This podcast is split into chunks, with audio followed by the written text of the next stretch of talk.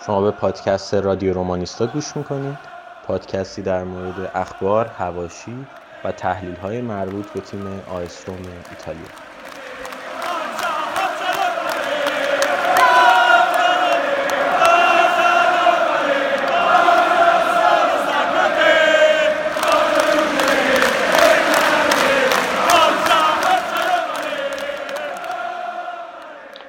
دوستان داریم ضبط می‌کنیم داریم شروع کنیم.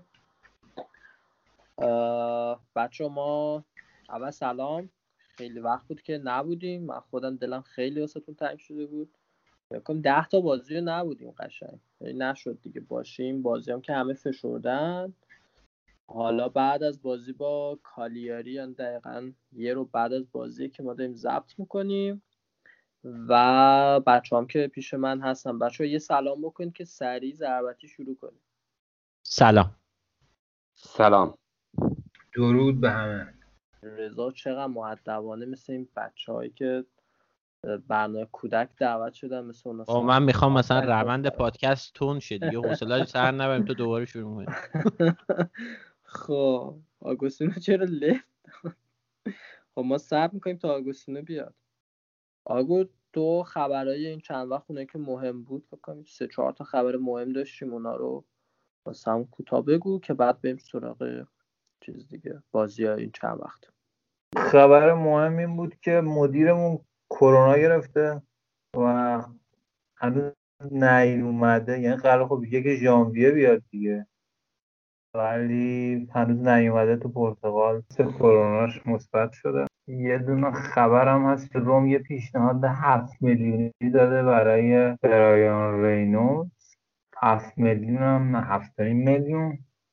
و ما دوباره داریم از آمریکا بازیکن میاریم یه وینگر هجومی از دالاس که حالا دفاع ولی خب وینگر هجومی بود. یعنی می‌خوان ازش چند تا استفاده بکنن. و احتمالا توی همین سیستم فونسکا مثلا توی بالا قرار می‌گیره دیگه. یکی مثل کارستور. حاجی تو می‌شناسیم و... چند تا کلیپ دیدم ازش از رینولد. رینولد که با 19 سال فیزیک خوبی داره. 185 قدش و حالا من چند تا بازی دیدم. خوبه اما مشکلی که هست اینم تلنته و به عنوان پدیده می‌خواد بیاد. اصلا کلا بازیکنایی که برای پست فولبک راست اینا در نظر گرفتن همه از نظر سنی همینن. یه دوتا و خبر تو خبره بود که روم با رین با دالاس توافق کرده به هفت میلیون. اما توافق شخصی با خود بازیکن انجام نشده. اما یووه رفته اول با بازیکن توافق کرده و توافقی با دالاس نداشته حالا رومی دو تا پلن هم داره. یه دونه جرمی فریمپونگ از سلتی که اونم 19 20 سالشه فرانسویه. یه فیزیکش هم تو مایای همین برونو پرز خودمونه. سرعتی و اونم توی لیگی بازی کرده مثل رینولد و آمریکا که نمیشه حساب کنی روش. یه برا... براندون سوپی فرانسوی هم هست تو رن که امسال تو لیگ قهرمان دو تا بازی کرده برای رن. اینم 19 18 19 سالشه. اینم در نظر دارم به عنوان حدودا 5 میلیون قیمتش. اینا گزینه‌ای که هستن حالا ما نمی‌دونم ممکنه بیاد یکی مثلا در حد دفاع چپ بایرن که کانادای اومد درخشید. در اون حد بازی کنه. اما چیزی که هست خرید تضمینی نیست. برحال همشون تلنت هستن و اینکه بیان یهو به تیم یه کمک فوق انجام بدن برای تیم ایده یا باید خیلی دیگه سورپرایز بشیم. به نظر من تو پست گومز فکر کنم گزینه خوبی باشه واسه یه زمستونمون نه؟ کدوم؟ گومز. گومز پاپو گومز چون پاپو گومز هم لیگو می‌شناسه همین بازیکن جا افتاده و خیلی بعیدی که نتونه خودش رو سری با تیم وقت بده. با توجه که سیستمی که روم داره بازی می‌کنه دقیقا همونی که آتالانتا داره بازی می‌کنه. همون 3 4 2 1 ما داریم بازی می‌کنیم و از اون 3 4 1 2 هم بازی می‌کنه بازی می‌کنه. ولی نحوه بازی گومز یه چیزی چون می‌دونیم اون بازیکنی که باید بازی کنه این پست باید یه چیزی بین هم وینگر باشه هم هافک و هجومی باشه هم به عنوان مهاجم دوم باشه. هی بین این ستا با خصوصیت رو داشته باشه هی به شرایط بازی این پستا رو بگیره. و به نظرم گومز می‌تونه این پست رو بازی کنه. و با توجه افت فاحش و وحشتناک پدرو هر بازی داره بدتر میشه ما حتما نیاز داریم تا قبل از برگشتن زانیولو که معلوم نیست برگرده کی به آمادگی برگرده آیا مصدوم بشه نشه. و اینا هست. حتما ما داریم پست بازیکن میگه البته پریسیچ هم هست. پریسیچ هم خیلی بازیکن خوبی حالا گفته بودن که کونته می‌خواد بذاره تو لیست فروش که با پولش برن آلونسو رو از چلسی بخرن. اینم خیلی گزینه راجا هم هست حتی. راجا برای پستی که ورتو بازی می‌کنه بازیکنی که کامل واقعا ما تو خبرات دیدم که انگار کالیاری هست مقصد راجا احتمال داره به خاطر زنش که فکر کنم آره. نمی‌دونم سرطان داشت خوب شده انگار.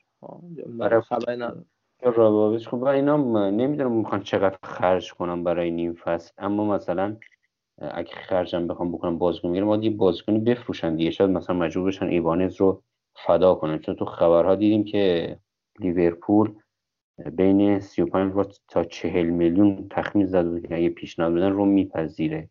حالا معلوم نیست بپذیره ولی حدود 40 میلیون برای بازیکنی که پارسال با حدود 8 8 به اضافه 3 اومده طبیعتا قیمت خوبیه که می‌تونن مثلا چند تا خرید انجام بدن با توجه که کومبولا رو آوردن ولی به نظر من سطحش از ایوانز فعلا پایین تره و اون هوش ایوانز رو نداره. مثلا اون کومبولا بیاد جاش بگیره تو پست بازی کنه. با توجه که اینا کیستانتر هم دارن دفاع وسط میدن نزدیک هفت دفاع وسط داره تیم. حالا من یه چیزی میگم بچه هم نظرش میگم. نظرم ایوانز خب فکر کنم هم رضا هم آگو هم خیلی موافق باشن که مدافع خیلی خوبیه. فکر کنم 21 سال شاره و این الان حالا یکی مثل فونسکا مربی خیلی بزرگی نیست. خب قطعا درد کلوب نیست. من فکر کنم اگه بره لیورپول سر یک سال قشنگ خیلی خیلی پیشرفت بکنه و حیف ما آقا زده گران نده الان فردا میان میبرنش اینو. خب همون دیگه اشتباه همون اشتباه روم اگه حالا یه مربی بهتر داشته باشه و زیر نظر اون خیلی می‌تونه واسه ما پیشرفت کنه بازی با بازی با آتالانتا سه تا گل نجات داد خود ایوانز به تنهایی. یه دونه که از آره. تو تو گل بود بلاک کرد شوتو. و یه چیزی هم هست این پوز الان این سیستمی که داریم بازی می‌کنیم اسمالینگ اون وسط وای میسته با توجه که سالهای سال تو منچستر تو دفاع دو نفره بود. و پارسال هم که ما درخشید باز ما اون زمان چهار دفاعه بازی می‌کردیم. الان تو یکم این دفاع سه نفره داره گیج می‌زنه و هی آفساید ها رو فاصله می‌گیره از دو دفاع کنار. یه فضای زیاد ایجاد میشه اونا بندازن پشت راست و چپ ما فرار کنن اینا میره با اون مهاجم. اضافه ما گل اول دوم اینجوری خوردیم دیگه. حتی گل چهارم یه حدود تا حدود اینجوری بود. بازی با جنوا هم همینجوری گل خوردیم. اما کریستانته که میاد اینجا بازی می‌کنه چند تا مزیت داره. یکی چون بهتر خیلی بهتر از اسمانی می‌تونه تو پخش کنه و پاس بلندش هم خیلی بهتره. ما اون هافکی کم می‌کنیم و دو تا مثلا پلگرینی یا ورتو میان این میاد وقتی توپ داریم میاد خط هافک عملا یه برتری عددی تو خط هافک داریم. پاسور بهتری هم هست و این عادت هم نداره که بیاد خیلی عقبتر از اون دفاع دفاع وایسه وقتی توپ دست حریفه. و این آفساید هم معمولا پر نمیشه. اما خب تو سرزنی یا مثلا بلاک کردن کریستانت قدرت اسمالینگ رو نداره. اما چیزی که آره شاید اگه ایبانز بیاد وسط آره ایبانز بیاد وسط خود ایبانز هم گلی که زدیم گل دوم که گل حیاتی بازی هم بود ایبانز پاس خیلی خوب ایبانز به کاستور بود. نظر ایبانز هم باهوشتره تو وسط هم تو پخش کردنش بهتره بازی خونیش خیلی بهتره. اسمالینگ و یا بره راست یا بره چپ. آره من موافق وسط خوب نیست. وسط داره بد بازی می‌کنه اسمالینگ.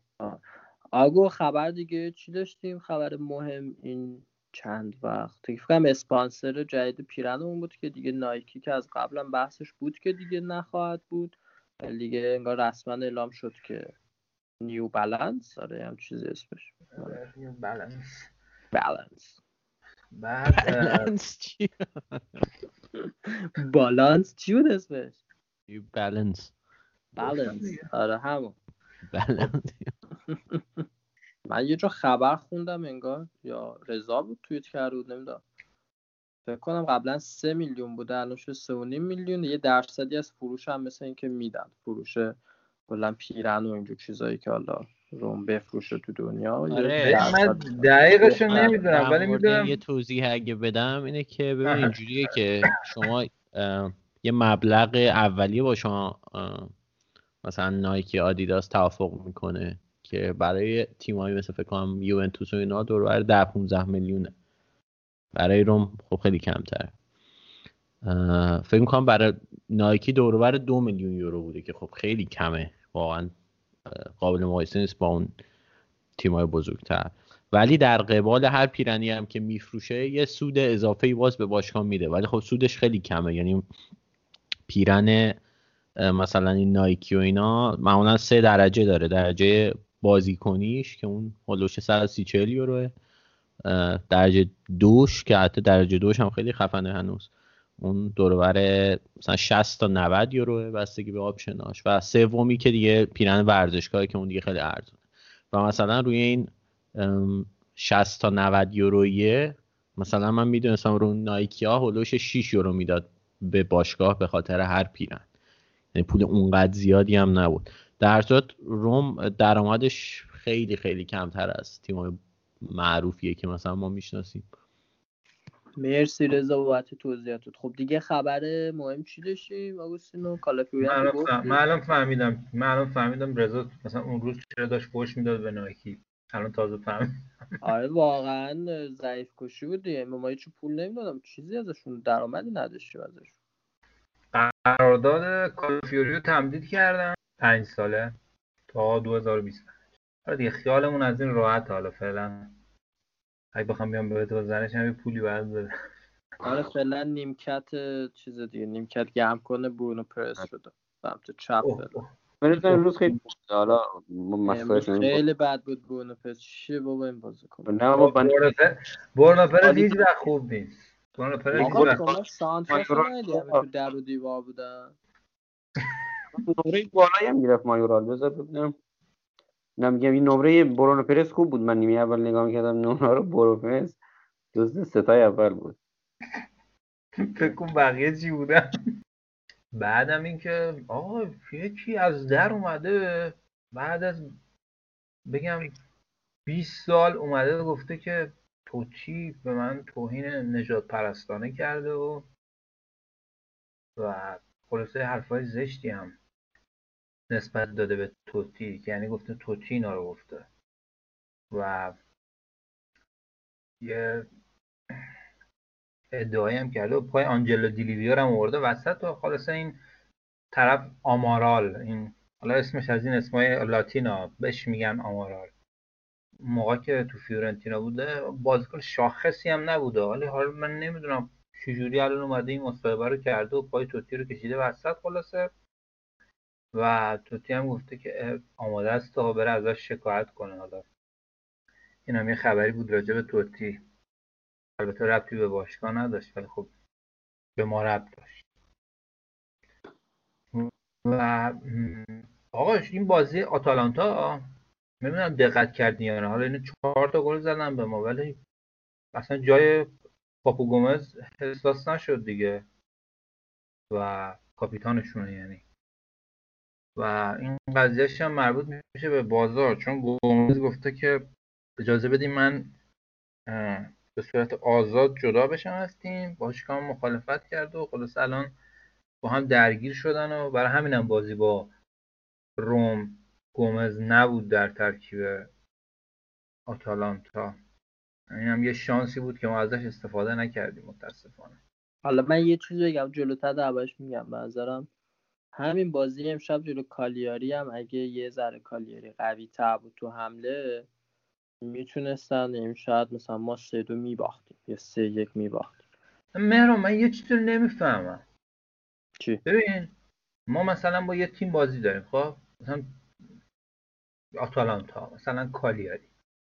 آقا این بازیکنای شاخص اینا رو مگه نباید رو اینا زوم کرد؟ مگه نباید اینا رو محدود کرد؟ چرا ما با هر کی بازی داریم یه بازیکن شاخص هم تو ترکیبش همون بازیکن به ما ضربه می‌زنه. الان این کالیاری تو مثلا فاز هجومی یه ژوا پدرو بود دیگه. خب دو تا آره. گل زد. خب دو تا آره. گل زد. خب این داره چیکار می‌کنه که این دو تا گل می‌زنه؟ خب اینو مهارش کنید. اونورم ایلیچیچ اسمش؟ بازیکن آتالانتا اومد آره، ایلیچ. بازی رو عوض کرد دیگه. خب ایلیچیچ بود و موریال دیگه. اونم بله.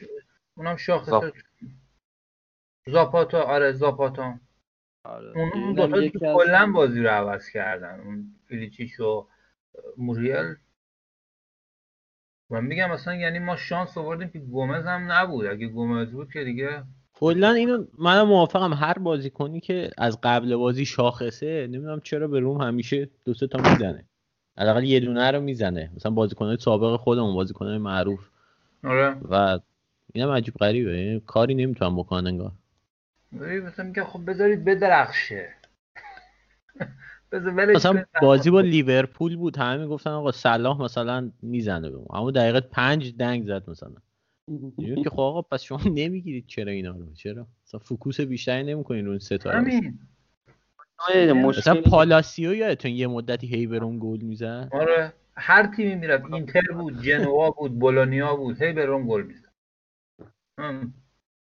فکر کنم مثلا اگه بیاد مثلا پرسپولیس یا استقلال دوستانه بذاریم از اونجا هم به روم گل میزن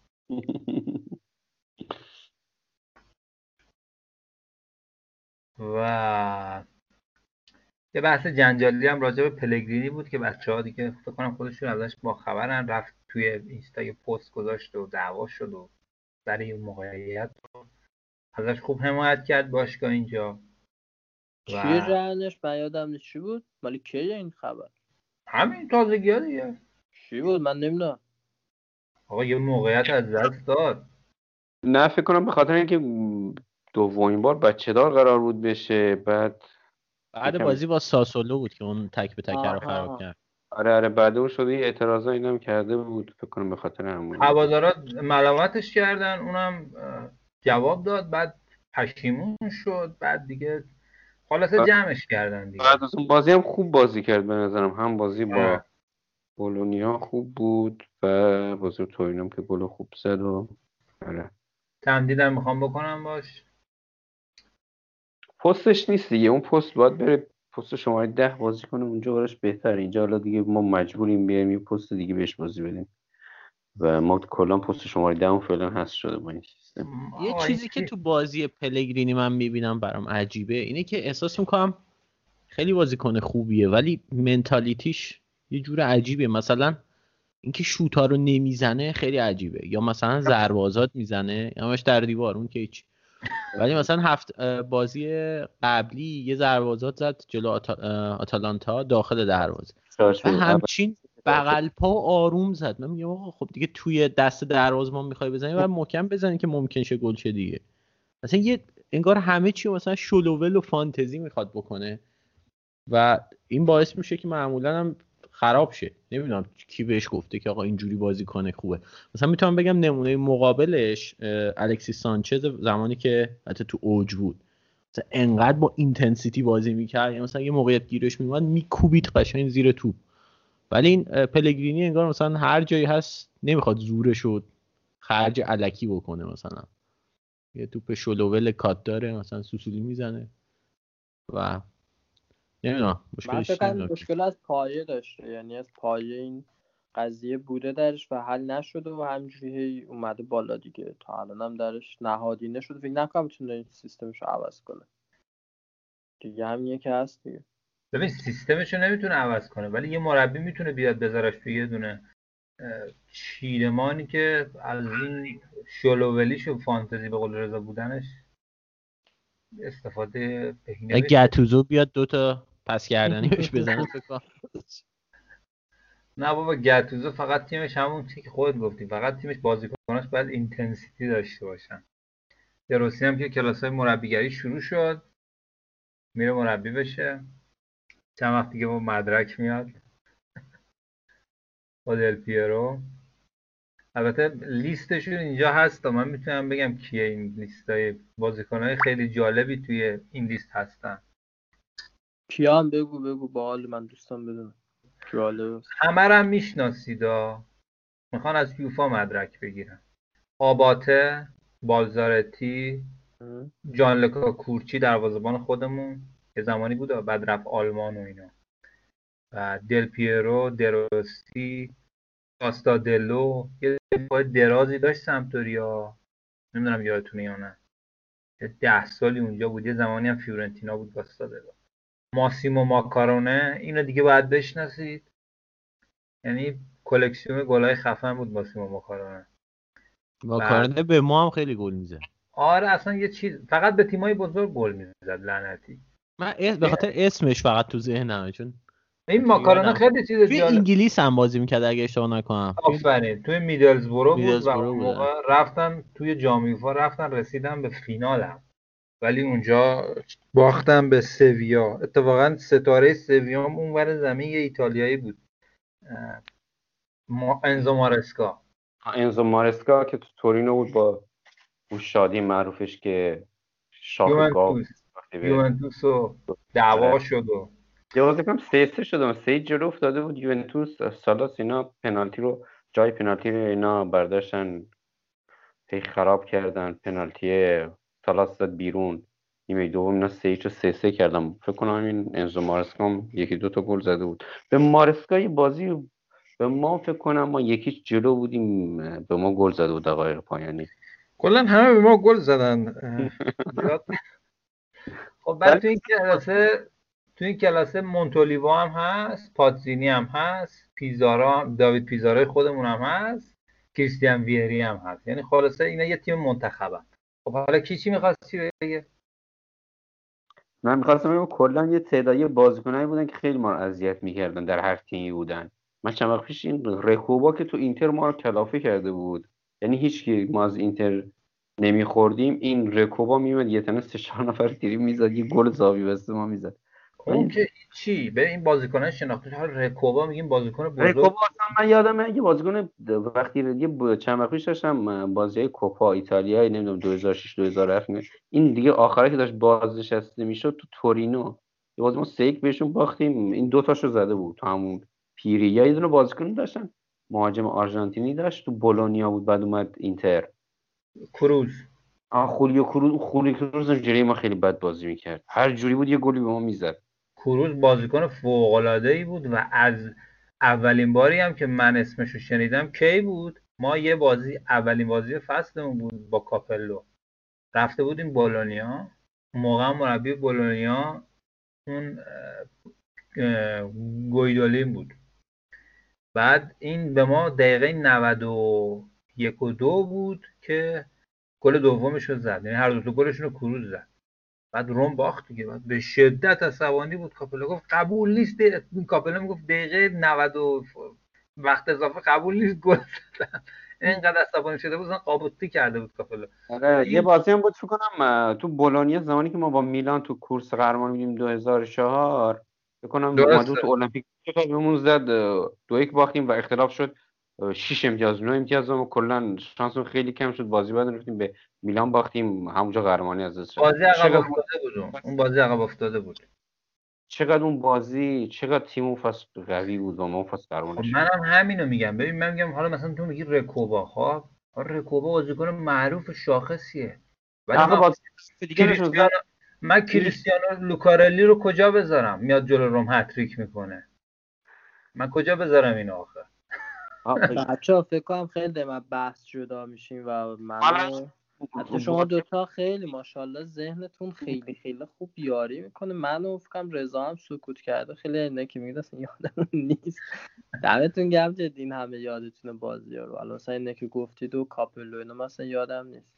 خب آقا این خبرهای ما دیگه ته کشید. فقط من خواستم میگم که چیز کنیم. روم چرا نمیره؟ پاپو گومز و مفتی بیاره. یه چیز من بگم قبل از اینکه بحث گومز باشه حالا بین این لیست که گفتی به نظرم سیاهی لشکرن همشون. فکر نمی‌کنم به جز دروسی حالا شاید یکی دو تا دیگهشون جدی برن. مثلا ویری آخه مربیگری یا دل پیرو. من خیلی نه دل پیرو چرا؟ دل پیرو من فکر کنم می‌تونه. چون خیلی نداره شخصیت بابا. چرا بابا؟ پیرلو چرا؟ حالا یه پیلو که بابا ول کن پیلو شده فراد مجیدی. نه حالا در اون حد نریمش پایین ولی خب. آخه ولی حالا خلاصه لیست پیزارا هم خوبه. پیزارا هم. خوبه. پیزارا داره خودمون. آره دیگه داوید پیزارا عالیه. خوبه. خیلی خوب خوبه. چه عجب بازی کنیم. مربی خوبی هم می‌تونه آره خب بعد بذار- اخلاقم هست. آره ولی خب حالا کلی نظر من اینه که فکر نمی‌کنم دو سه تا مربی خوب از از در بود حالا گومز و ما قبلش فکرم داشتیم با حاجی صحبت می‌کردیم که گومز خیلی گزینه خوبیه ولی من فکر نکنم مدیرای روم ارزه داشته باشن بیانش من خیلی حس می‌کنم اگه بخواد بره و واقعا دیگه جدا بشه که حالا یه جورایی خیلی درصدش بالاه فکر می‌کنم میلان خوب بتونه بگیرش. نمی‌دونم چرا یعنی پروژه وسوسه انگیزیه واسش که بخواد بره میلان. چون میلان هم اگه بره فکر کنم دیگه تغییر مکانی هم بده دیگه چون اینا همشون تو همون یه استان دیگه آتالانتا میلان اینتر. لومباردی. آره ایالت لومباردی میشه و از اون چیز نداره. ولی حالا اونا تو ترکیبشون باید این بازیکن رو می‌خوان یا نمی‌خوان. حالا من چی گزینه‌هاشون می‌دیدم نبود. گومز. حالا مثلا این تفکر که هر بازیکنی فرصت بازار رو حتما بگیریم اون مثلا داره می‌بینیم. اینتر مثلا اریکسن رو گرفته. حالا مثلا چون فرصتی بود است- استفاده کنه یا گودی ولی عملا دیدیم که اینا رو رد کرد. حالا یا می‌خواد بذاره لیست فروش. یوونتوس هم شاید این کارو بکنه. کلا آره، از- دادن که هر بازیکن آزادی رو بگیرن آره. رو نیمکت. فعلا باشه اونجا. اینتر فقط شما باید سمت چپ بازی کنی تا رات بدن. یعنی اگه سمت چپ بازی نکنی رات نمیده کنترکتی 15 تا بازیکن برای جناح چپ داره. با اینکه ناپلئونی می‌بره واقعا در این حد که بیاد حتی اسپیزار هم تو زمین خودش دو یک ببره و همه بردها ناپلئونی باشه. بعد ما اینجا ببینیم تیمار پنج تا یکی چهار تا بزنیم. همه دو اختلاف گل نامردی اینا اصلا جلو باشن. البته ما یه امتیاز ما شنیدم این هنوز پروندهش بسته نشده. بازی با ورونا و قراره که دادگاه تجدید نظر دوباره آخه ژانویه داشته باشن که این یک امتیاز برگرده اگه برگردی میشیم 28 امتیاز که این یه امتیاز با توجه به فشردگی امسال حتما به کارمون میاد. من که بعید می‌دونم تا کاری کنن ولی خب اگه بشه که خیلی خوبه. حالا ناپولی رو برگردوندن بازیش. حالا ببینیم. چون اینجا فقط مشکلی که بوده روم بازیکن اضافه تو لیست نذاشته بود. روم فقط اشتباه بوده. مثلا ما لیست زیر 23 سال میمونده. این باید بالاتر از میذاشته لیست بالای 23 سال. ما بازیکن اضافی نیاوردیم که مثلا سوء استفاده کرده باشیم و تأکیدی که اینا می‌خوان تو پرونده بکنن که روم بهره نبرده از این اتفاق. که بیان یه امتیاز رو برگردن. البته فکر کنم اینجا هم اگه نشه بازم چند تا مرجع دیگه دارن. حتی دادگاه CAS هست که اینا می‌تونن تا اونجا برای یک امتیاز برن. به بعید آره CAS هم باید اگه سوال داشتن از ایران بپرسن. تجربه خیلی زیاد داره توی CAS هر ایمیل بزنید ایمیل غلط خودت بدم بده آقا من یه خبری هم بدم. خبر حتی من الان سرچ کردم. پیداش نکردم متاسفانه. توی Reddit بود. یکی از این روزنامه ها همین الان پیداش کردم. توی کوریر دلو, دلو اسپورته و این خبر به نظر من می‌تونه خ... مهمترین خبر شاید بگیم دهه روم باشه حتی. ولی نمی‌دونم چرا بهش اونقدر پرداخته نشد. خیلی هم دیتیل ننوشتتش. و کوریر, دل اسپورت میگه که دو هفته پیش هم می‌گفت. یعنی برای من عجیبه که چرا اطلاعات بیشتری ازش نیومد. اه، خبرش اینه که فریدکین تصمیم گرفته که بدهی 200 میلیونی روم رو پرداخت کنه از جیبش و داره مثلا دنبال کارهای اونه و مثلا 188 میلیون تقریبا اینا هم تصمیم گرفتن 210 میلیون تزریق کنن به باشگاه. من واقعا دیتیلش رو نمی‌دونم و نمی‌فهمم که چطوریه که مثلا فرپلی مالی اجازه میده که اینا پول خرج کنن و اگه اجازه می‌داد خب چرا خود این یارو پالوتا قبلا نمی‌کرد. ایناشو نمی‌دونم. و جایی هم پیدا نکردم بعدش. ولی اگه خبر درست باشه میشه گفت که روم خیلی خیلی اتفاق خوبی براش میفته و اگه این اتفاق بیفته روم برمیگرده به نقطه صفر. یعنی به نقطه ای که لازم نیست دیگه تر مثلا تا قبل سی جون هر سال بهترین بازیکنمون رو بفروشیم. حالا احتمالا اگه اتفاق بیفته ازش بیشتر میشنویم ولی در صورت منظر من چشم انداز خیلی خیلی خوبی از سمت فریدکین شاید اینجوریه که اینو پرداخت می‌کنن و بعد باید به اصطلاح پول یه جوری برگرده دیگه باشگاه. ولی چجوری آخه خودش پولی برگرده؟ همین بحث فر پلی مالیه که تو گفت و اگه پرداخت کن دوباره قرار باشه برگرده همون میشه بدهی دیگه.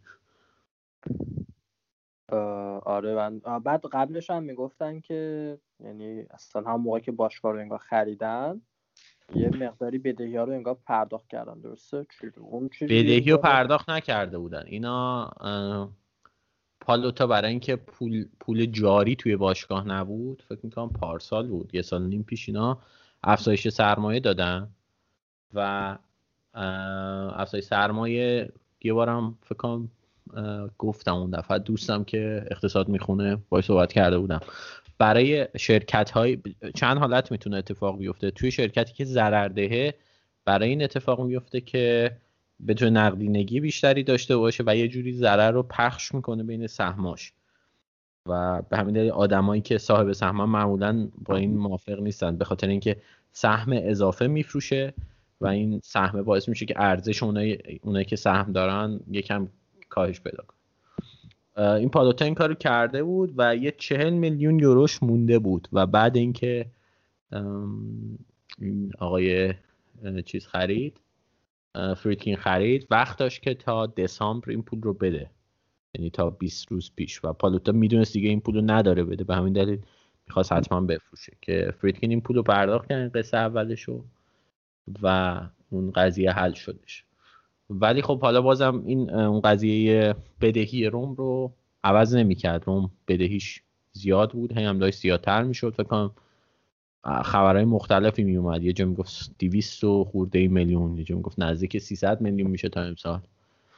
و در واقع تسک مهم فریدکینا اینه که اینو یه جوری حلش کنن بدون که دوچار فرپلی مالی هم بشیم. که البته این چیزا خیلی دیتیلش در نمیاد که من بفهمم. مثلا آدم بیجه باشه بخونه.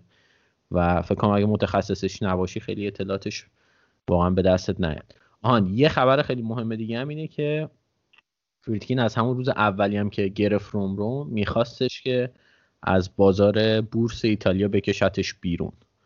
حالا اینکه دوباره بگیم سود یا ضرر توی بورس بودن چیه باز من تخصصی تو این زمینه ندارم نمی‌تونم بگم.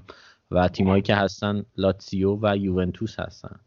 یه بدی که شاید داشته باشن یعنی خوبیش برای ما اینه که اینا باید تمام جزئیات مالیشون رو منتشر کنن. یعنی اینکه ما می‌فهمیم دقیقا به هر بازیکن مثلا چقدر پول میدن و اینا.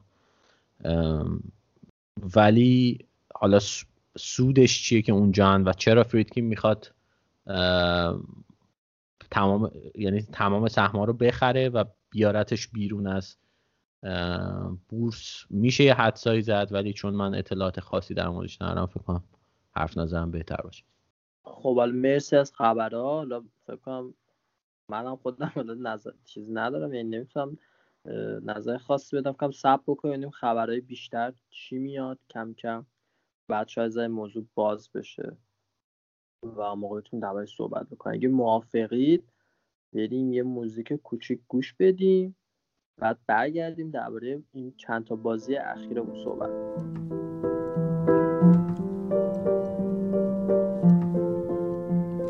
Niemand kommt rein und setzt sich hin, den Fuß auf den Tisch, Hand und das Kinn. Niemand ist hungrig, mein Frühstücksmenü.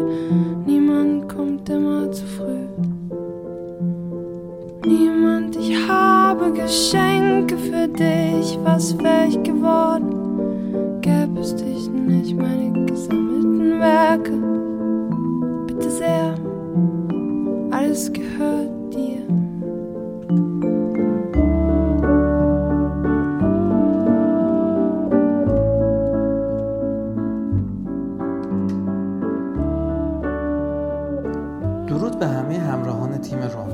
هستم و میریم که قسمت جدیدی از کتابخانی ایل کاپیتانو رو داشته باشیم. قسمت چهارم ما مربوط به فصل ده کتاب میشه با عنوان قاشق نقره‌ای. این فصل داستانهای جذابی از حضور توتی توی تیم ملی ایتالیا رو بازگو می‌کنه. پس با ما باشید. برای اینکه بتونم در مورد چیزهایی که با لباس لاجوردی برام به وجود اومدن رو براتون شرح بدم باید یه فلش برگ خیلی بزرگ به گذشته بزنیم. این لباس تنها لباس متفاوت نسبت به لباس جالوزوسی بود که توی سالهای بازیگری پوشیدم. این درست نیست که تمام تجربه های متفاوتم رو با ایتالیا کمرنگ جلوه بدم. در حالی که رابطه من با روم مثل رابطه هم با زن زندگیم بود نمی‌تونم بگم که تیم ملی برام نقش یک رابطه پنهانی بود. اما اگه بخوایم واقعی گرایانه بهش نگاه کنیم برام مثل یک معشوقه بود. یک عشق سوزاننده توی بعضی لحظه ها یک سریال طولانی ناامید کننده که دست آخر با یه شب به یاد موندنی تموم میشه. همونجا همه چیز رو تموم کردم. دیگه انرژی اینکه دو تا رابطه رو با هم پیش ببرم رو نداشتم. ولی هیچ وقت نمی‌تونم بگم که کدوم عشقم اولویت بیشتری داشته. اولین فراخان مربوط میشه به سال 1991 بازی های زیر 15 سال با مربی سرجیو واتا. همه تیم توی کمپ کوورچانو جمع شدن. هممون کار رو تازه شروع کردیم. من با مارکو کاترینی هم تیمیم توی روم به تیم اضافه میشم. به طور خاص دو چیز از اونجا یادمه. یه دروازه‌بان اهل توسکانی به نام بوفون. بله اولین قدم ها توی دوستی ما به همینجا برمیگرده. و یه هافک خوش استیل اهل کرمونا به نام السیو پیری. شایسته بهتر از اینا بودش. اولین تمرینام رو با سکوت و در عین حال کنجکاوی زیاد شروع می‌کنم. این خجالت لعنتی باعث میشه که از روبرویی با سنهای بالاتر به مشکل بخورم. اما حالا دیگه متوجه شدم که بهترین بازیکن 14 ساله رومی هستم. البته این خیلی چیز زیادی رو روشن نمی‌کنه. اگه توی کمپ متوجه بشن که توی بقیه ایتالیا افراد زیاد بهتر از من وجود دارن باید انتظاراتمو پایین بیارم. در واقع تیم زیر 15 سال برای همین به درد می‌خوره. اندازهگیری افراد همسن توی استانهای مختلف که دارن این راه رو طی می‌کنن. کی می‌تونه از همه جلوتر باشه؟ یک رومی یک میلانی یک سیشیلیایی یا یا یا. من از همه جلوترم. یکی دو روز طول می‌کشه تا به اعتماد به نفس لازم جلوی دروازه برسم. اما از همون بازی اول از طرز نگاه دیگران نسبت به خودم متوجه میشم که نه تنها بهترین بازیکن رومی هستم بلکه بهترین بازیکن 14 ساله ایتالیاییم یه سرخوشی ناب حس می‌کنم و می‌دونم که این یه امتحان نهایی برای ورود به فوتبال بزرگسالان هست. یه روزی دنیا برای ما خواهد بود بچه ها در این حال من رو به آینده حرکت می‌کنم. دو سال بعد برای اولین مسابقات بزرگ توی زندگیم دعوت میشم.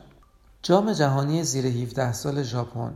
و این یعنی که باید از تعطیلات آگوست توی ایتالیا با دوستام و اقوام بگذرم و برای اولین بار از ایتالیا خارج شاشم با اکراه این دعوت رو قبول می‌کنم. وقتی که در حال رفتن هستم مادرم احساساتی میشه و می‌زنه زیر گریه.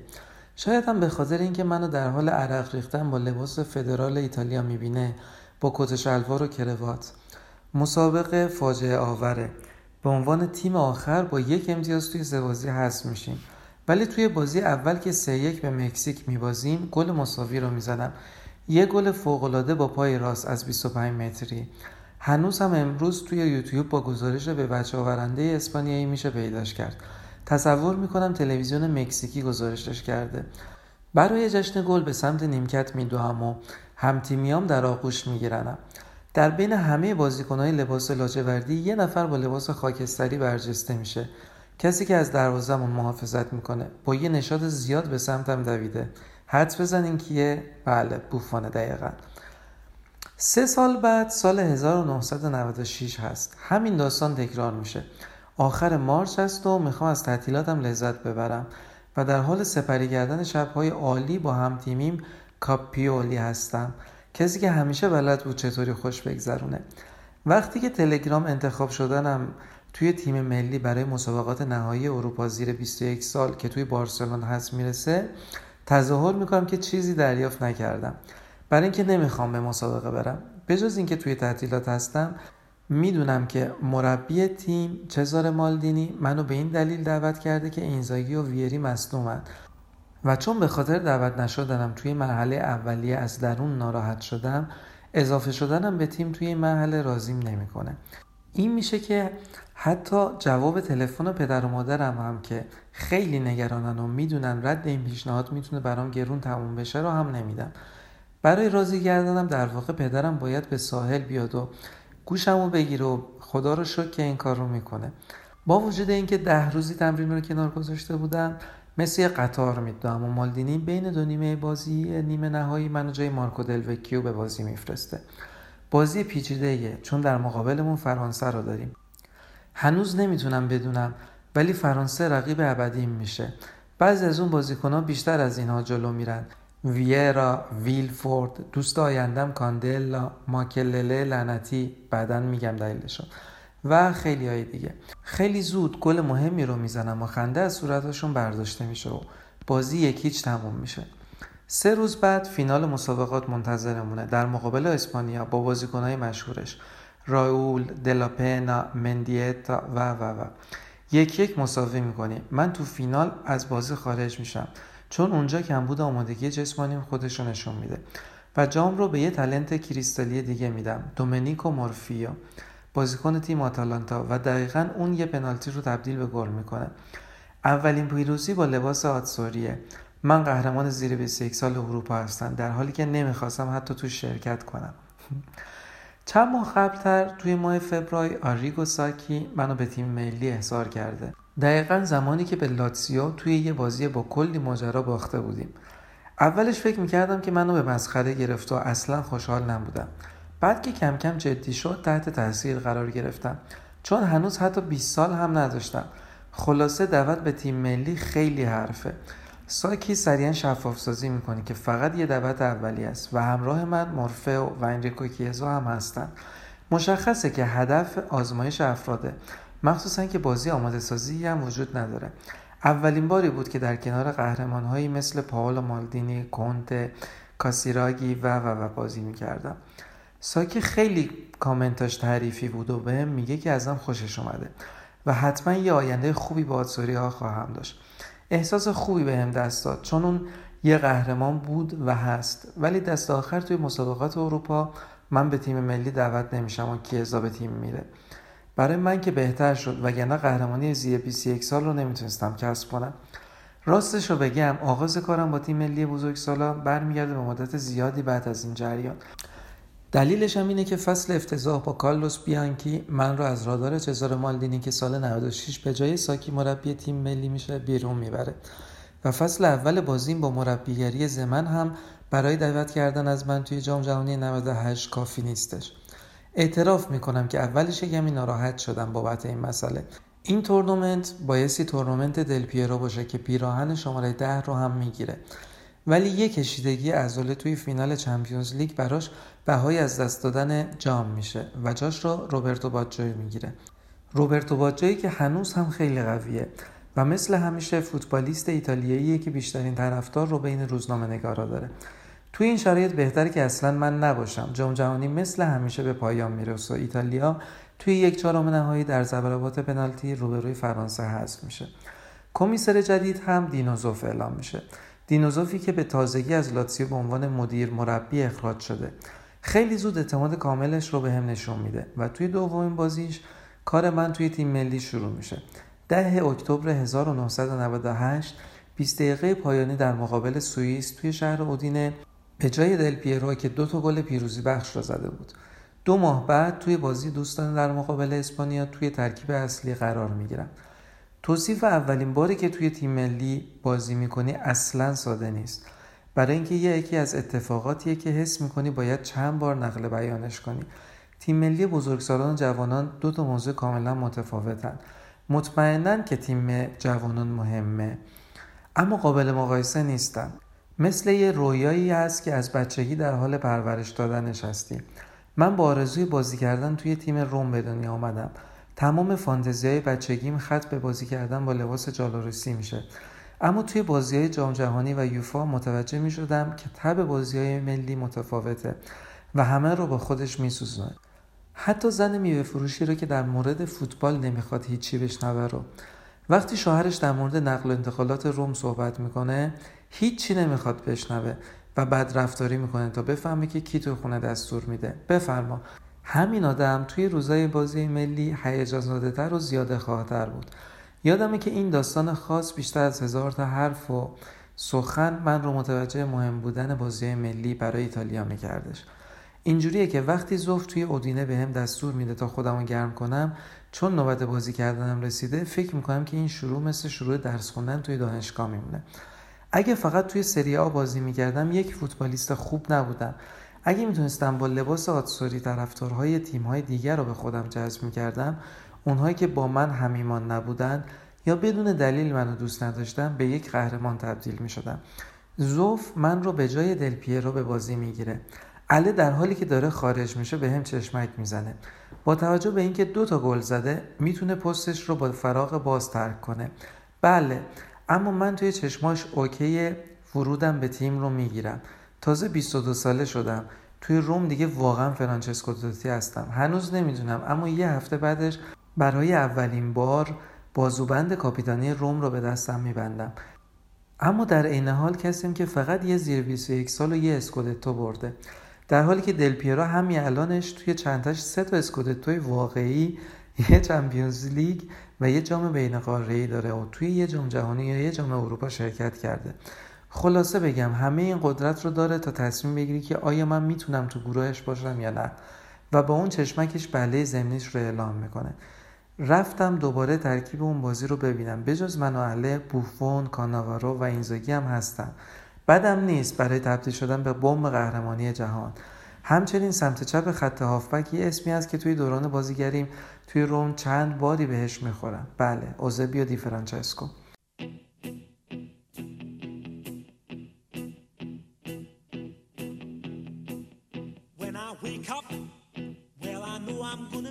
I'm gonna be the man who wakes up next to you. When I go out, yeah, I know I'm gonna be, I'm gonna be the man who goes along with you. If I get drunk, well, I know I'm gonna be, I'm gonna be the man who gets drunk next to you.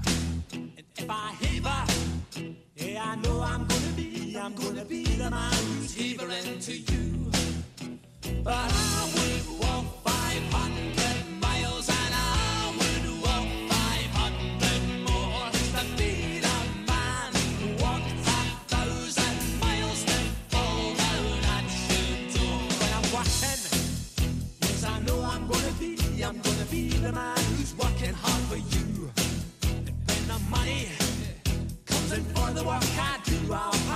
stay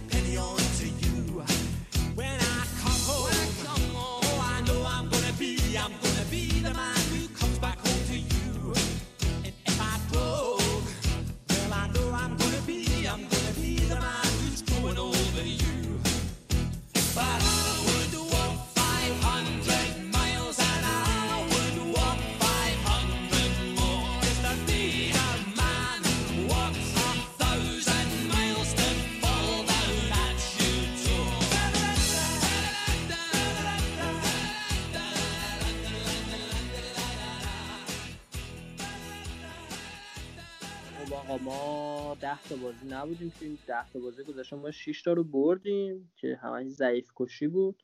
بعد سه تا باختیم که یکشو از یه تیم ضعیف باختیم مهم.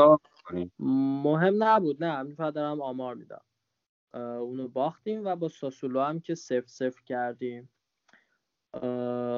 رضا تو اگه نظر تو می‌خوای بگو درباره این چند تا بازی ما مثلا جلوی پارما خیلی خوب بودیم جلوی یانگ بویز خوب بودیم اه، تورینو خوب بردیم بولونیا اینو خوب همه خوب بسیار خوب. ولی از اون ور از ناپولی چهار هیچ باختیم و درباره آتالانتا که اصلا فاجعه بود. بسیار خوب. من بسیار خوب از مصاحبه ظریف دارم میگم نمی‌دونم دیدید یا نه. بله بله. بسیار خوب.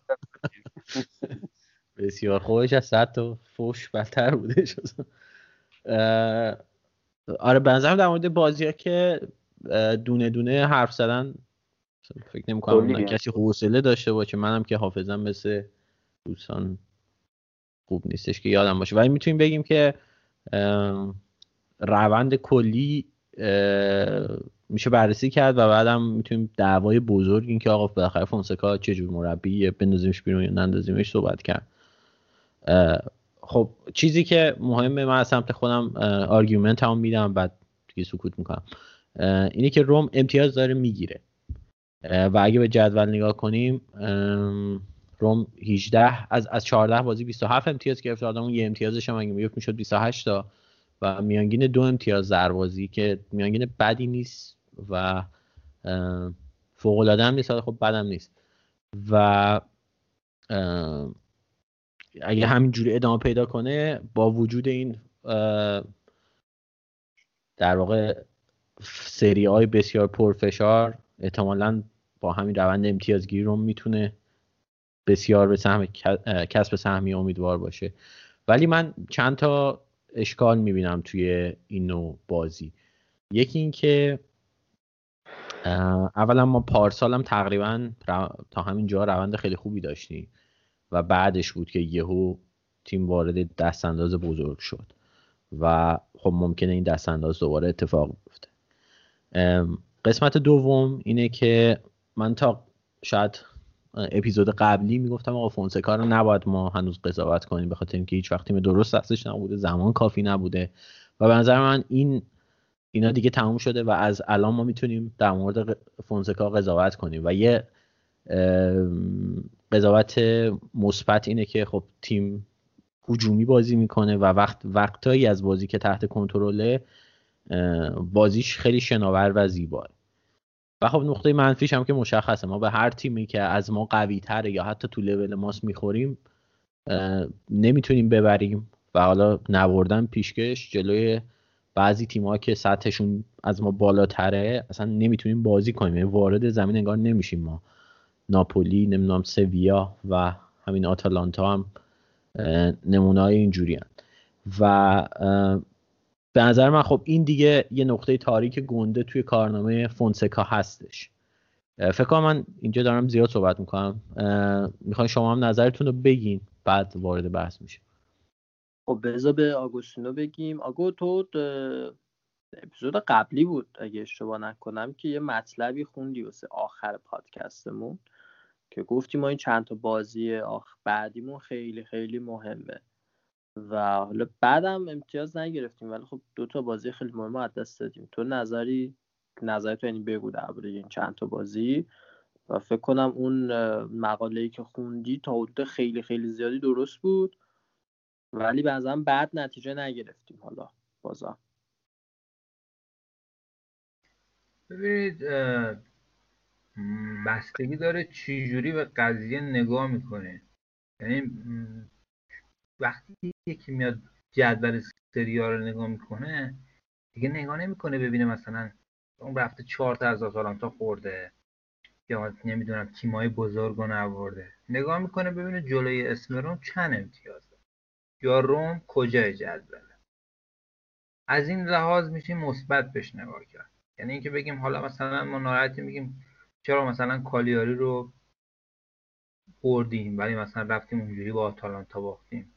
که مثلا چرا اون بازی رو جلوی مثلا یوونتوس از دست دادیم تر رفتیم مثلا یه تیم بولونیا رو پنج تا زدیم بهش مثلا. می‌خوام بگم که توی لیگ و برای تیمی در موقعیت ما که مثلا همه هموغمش اینه که یه سهمیه لیگ قهرمانان بگیره تو این فصل دیگه از این چیزا مهم نیست. یعنی اون خسارتی که به تیم می‌خوره اگه تیمای بزرگ رو ببره و تیمای کوچیک رو نبره خیلی بیشتر از اینه که تیمای مثلا کوچیک رو ببره تیمای بزرگ رو بباز. می‌دونید چی بهتون میگم؟ یعنی من خودم شخصا تنها بازی که برام مهم مثلا جلوی تیمای من لازیو دیگه دربیه. الان دربی فقط. تیم تو دربی حواسش رو جمع کنه. بازی های بزرگ دیگه مهم نیست. یه بازی بود که به نظر من ما باید میبردیمش. یعنی مثلا باید میبردیم این بازی رو. چرا ما این بازی رو از دست دادیم؟ اونم جلوی ساسولو بود. ما باید این بازی رو میبردیم. برای چی ما با این بازی رو نبردیم؟ ساسولو چه تیمیه که بیاد توی مثلا المپیکو امتیاز بگیره؟ رفتیم با یوونتوس چطور نه یوونتوس نه. میبردیم. یووه- خب، خب، یووه تیم بزرگ آقا. میگیم یه بازیکن مهره داره. ساسولو نه چرا؟ ما سر بودیم. خیلی سر. ولی ساسونو ده نفر 60 دقیقه بازی کردیم. اون 60 دقیقه به ده هر دقیقه. حال خب، چرا خب،؟ اخراج اونا. به نظر داور حالا پنالتی آخر گرفته ما برده بودیم.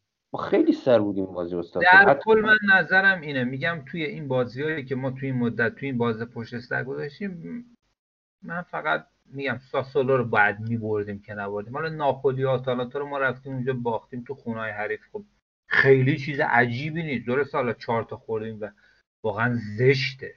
ولی باخت ما در خونه ناپولی و آتالانتا توی ناپل و توی برگامه که رفتیم بدون امتیاز برگشتیم عجیب نیست این من که یه چیزی ساسولو بگم.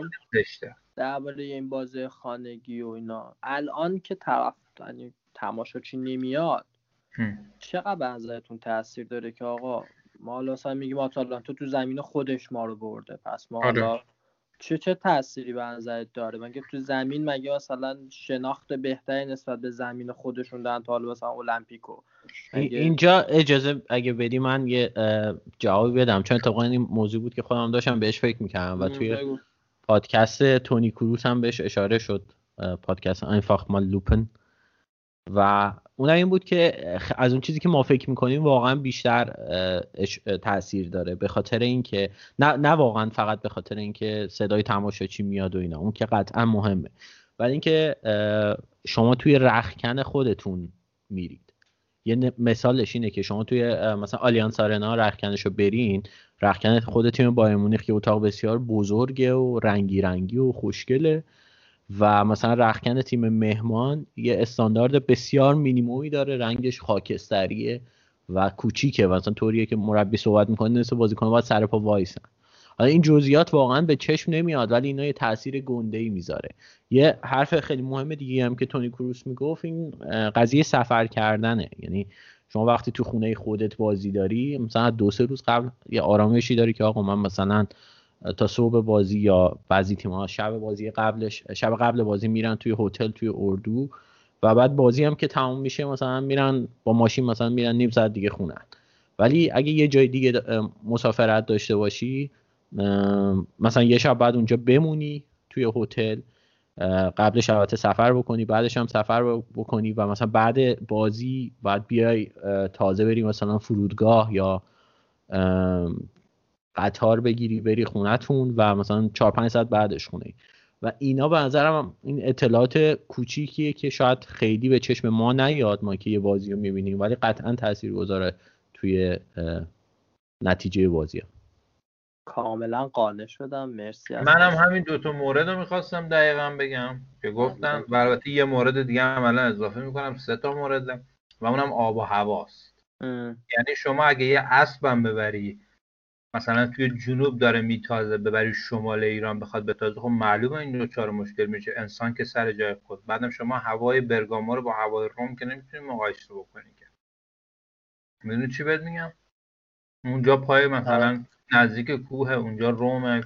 حالا هوای و, و حتی یک چیز دیگه ابعاد زمین مثلا نوع زمین. مثلا من از خیلی از بازیکنان گفتن زمین روم خیلی زمین سفتیه به نسبت و این چیزیه که من تو نمیبینیمش. کسی که مثلا باید بره صد تا بازی بکنه تا بفهمه مثلا بعضی جاها اه، یه ذره سفتره یه ذره نرمتره و ابعاد زمین هم خیلی مهمه. بعضی زمین ها مثلا خیلی کوچیکن و مثلا زمین لیورپول زمین خیلی کوچیکیه. خیلی حالا نمی‌دونم ولی می‌دونم کوچیکتره مثلا از بارسلونا.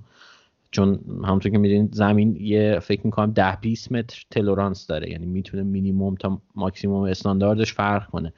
و همین می‌تونه توی بازی خیلی تأثیر گذار باشه. یه تیمی که خیلی کامپکت دفاع می‌کنه مثلا توی زمین گنده تر اصلا شاید شانس دفاع کردنش خیلی کمتر بشه. همون کار رو بتونه توی زمین خیلی کوچیکتر راحتتر انجام بده. میگم خیلی جزئیات زیادی وجود داره برای اینکه بگی چه چیزی ممکنه تاثیر بذاره وقتی یه تیم میره مهمان یه تیم دیگه میشه. الان تو خوب همین شرایط که شما میگید برای سفر کردن با توجه که خیلی فشرده شده بازی ها الان این بازی با کالیاری که ما بازی کردیم تا هفته دوم دوره برگشت هفته اول دوره برگشت ما تو هشت بازی پشت سر هم فقط باید بریم با الان صدای من قطعه؟ صدای من میاد؟ صدای هادیو من میشم. آه، من نمیشنیدم. ببخش الان صدا میشه یه بار دیگه بگی اونجا که از هفته. دوم بود. آره تو در مورد همین سفرها که الان مثلا خب ما روم خیلی شرایط ویژه‌ای براش پیش اومده. حالا میشه گفت اسمشو شانس بذاریم. در حالی که تیم‌ها دیگه بازی فشرده از هر سه چهار روز و حذفی هم کوپا ایتالیا هم اضافه میشه بعد تعطیلات ما الان از هشت بازی پشت سر هم پشت سر هم فقط یک بازی باید بریم با کروتونه بعد بازی سامتوریا بازی کنیم و همه رو با المپیکو بازی کنیم. یعنی بازی وسطی که قرار مثلا با لاتزیو بازی کنیم عنوان خارج از خانه تو المپیکوه یعنی ما در حالی که همین تیم‌ها دارن یک در میون میرن سفر ما نزدیک چهل روز پشت سر هم باید بریم تو بازی کنیم. و این خیلی مزیت. ما باید اینجا امتیاز از جمع کنیم. یوونتوس تو همین فاصله فشرده ترین برنامه رو داره با سخت ترین بازی ها فرصت طلایی است که ما اینجا می‌تونیم استفاده کنیم امتیاز جمع کنیم و اختلاف ایجاد کنیم بین خودمون با بقیه رقبا. حالا هشت شده با یه اختلاف گلم ببریم همین بازی رو باید ببریم. و این ترولاتیو که پارسال به هیچ کدومشون نباختیم. همه بازی هم باشون رفت و برگشت مساوی کردیم. حالا بتونیم اون از اون بازی هم چهار امتیاز حداقل بگیریم و ما بعد از بازی با یوونتوس که هفته دوم هست. اگر ما تا هفته دوم بعد از بازی یوونتوس تو چهارتای اول باشیم بالای 90 درصد سهمیه رو می‌گیریم. چون بعد اون برنامه بسیار عالیه. با همه رقبا تو زمین خودمون بازی داریم به جز که اونم حتما به نظر من میاد پایین تو نیم فصل دوم. بازی با میلان بازی با ناپولی بازی با آتالانتا همه تو المپیکوه و تا بازی هفته سی و هفتم که باید بریم سی و شیشم که باید بریم تو زمین اینتر همه با تیم متوسط اونایی که یکم سخته همه تو زمین خودمون و ما اگه حتی همون هفتاد امتیاز هم بگیریم مثل پارسال شاید سهمیه رو بگیریم. ولی من فکر روم بیشتر از هفتاد امتیاز می‌گیره با این الگویی که داره. چون ما داریم این این سری داریم به تیم مثل کالیاری و بولونیا و اینجور تیم‌ها امتیاز نداریم اینا رو راحت داریم می‌بریم. و خب. من آقا من یه یه یه چیز بگم. واسه من کاملا قانع شدم در مورد قضیه تاثیر حالا میزبانی و اینا. مرسی. همه تو اطلاعات خیلی خوب بود. هادی تو اگه می‌خوای درباره بازی ها کلا چند تا بازی اخیر اون صحبت بکن بعد بریم سراغ فونسکا که ببینیم مشکلاتش کجا.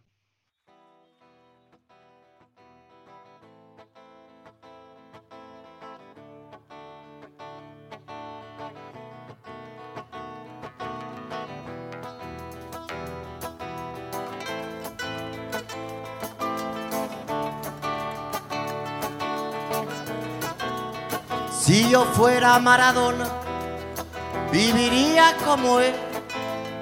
Si yo fuera Maradona, frente a cualquier portería.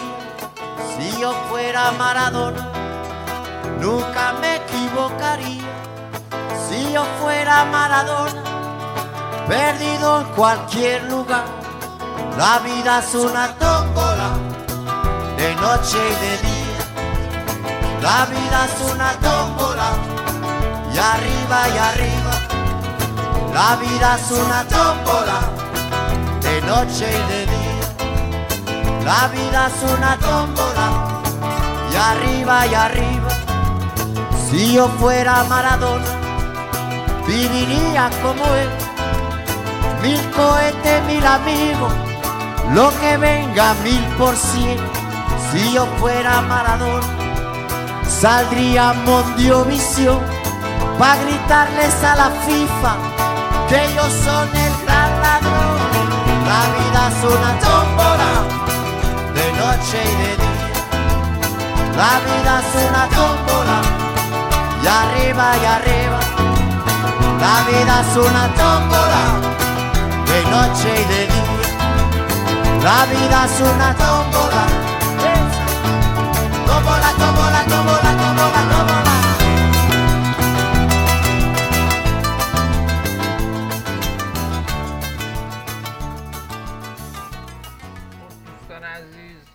همونطور که می‌دونید مستحضر هستید.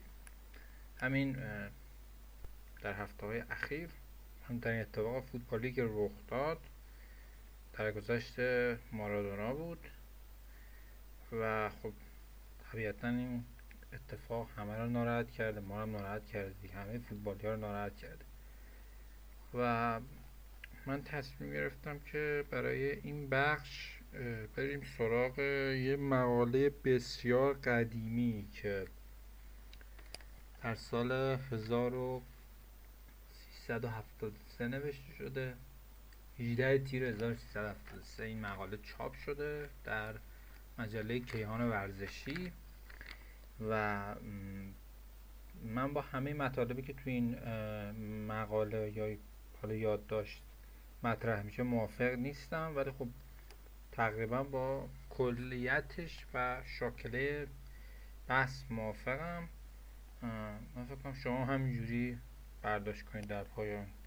و البته هدف اصلی من از خوندن یعنی مرور این مقاله اینه که با شما که می‌خوایم برگردیم به اون زمان که این قضیه سرنگونی مارادونا خیلی داغ بود و هم حس کنیم که اون اتمسفری که اون زمان اون آدم ها که مارادونا رو دنبال می‌کردن چه شوکی بهشون داده شده و من فکر می‌کنم این کسی هم که این یادداشت رو تهیه کرده دقیقا دوچار شوک شده بوده چون یه سری جاهاش که واقعا می‌زنه به سیم آخر و طبیعی هم هست. وقتی که قهرمانت سرنگون بشه دیگه چنگ می‌زنی به همه چیز. برای اینکه توجیهش کنی اون اتفاق وحشتناک رو. خب عنوان یادداشت هست ایتالیا مافیا مارادونا. خیال خام.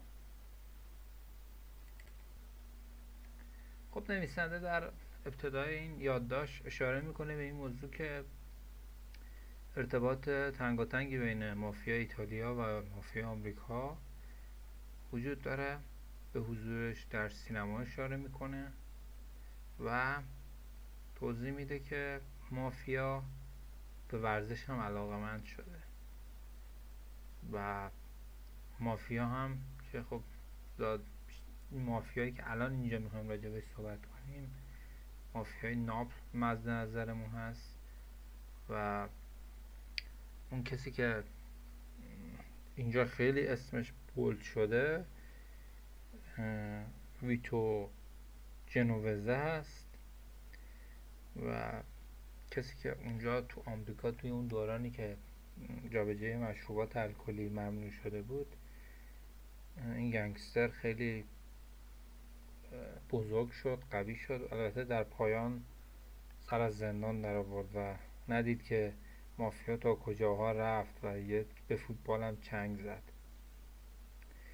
و در ادامه میگه که مافیا دو تا روش داره. یکی اینکه جیب فقرا رو می‌زنه و چه روشی بهتر از ورزش که جیب فقرا رو باش بزنه. اما اینم راه داره. راهش هم چیه؟ راهش هم اینه که باید که ابزاری رو رو کرد اون ابزار هم چیزی نیست به همون قمار و شرط بندی فوتبالی. و اینجا بهش میگه اوراق توتو. و که میگه که به طور رایگان افراد فقیر نشین و اون به گیتوها اون حاشیه شهرها میان و پولاشون میدن دست مافیا دیگه. فقط به بهانه فوتبال. و میگه که مبتکر اینجاش دوباره یه کانالی می‌زنه به حمله می‌کنه به یهودی ها و میگه که قمار توتو نام توتو تیر نامبر کار یهودی آلمانی تباره که توی جنگ قدرت مافیای سیسیل و کالابریام کشته میشه. ولی خب بعدها این اوراق توتو این برگه های شرط بندی اینها از ایتالیا سر از آمریکا در میاره یعنی ویتو جنوزه از سال 39 از نیویورک فرار می‌کنه میاد ایتالیا اون موقع هم خب موسولینی بوده و این دوران کم کم اینا میان و این ابتکار توتو رو بسترش رو فراهم می‌کنن.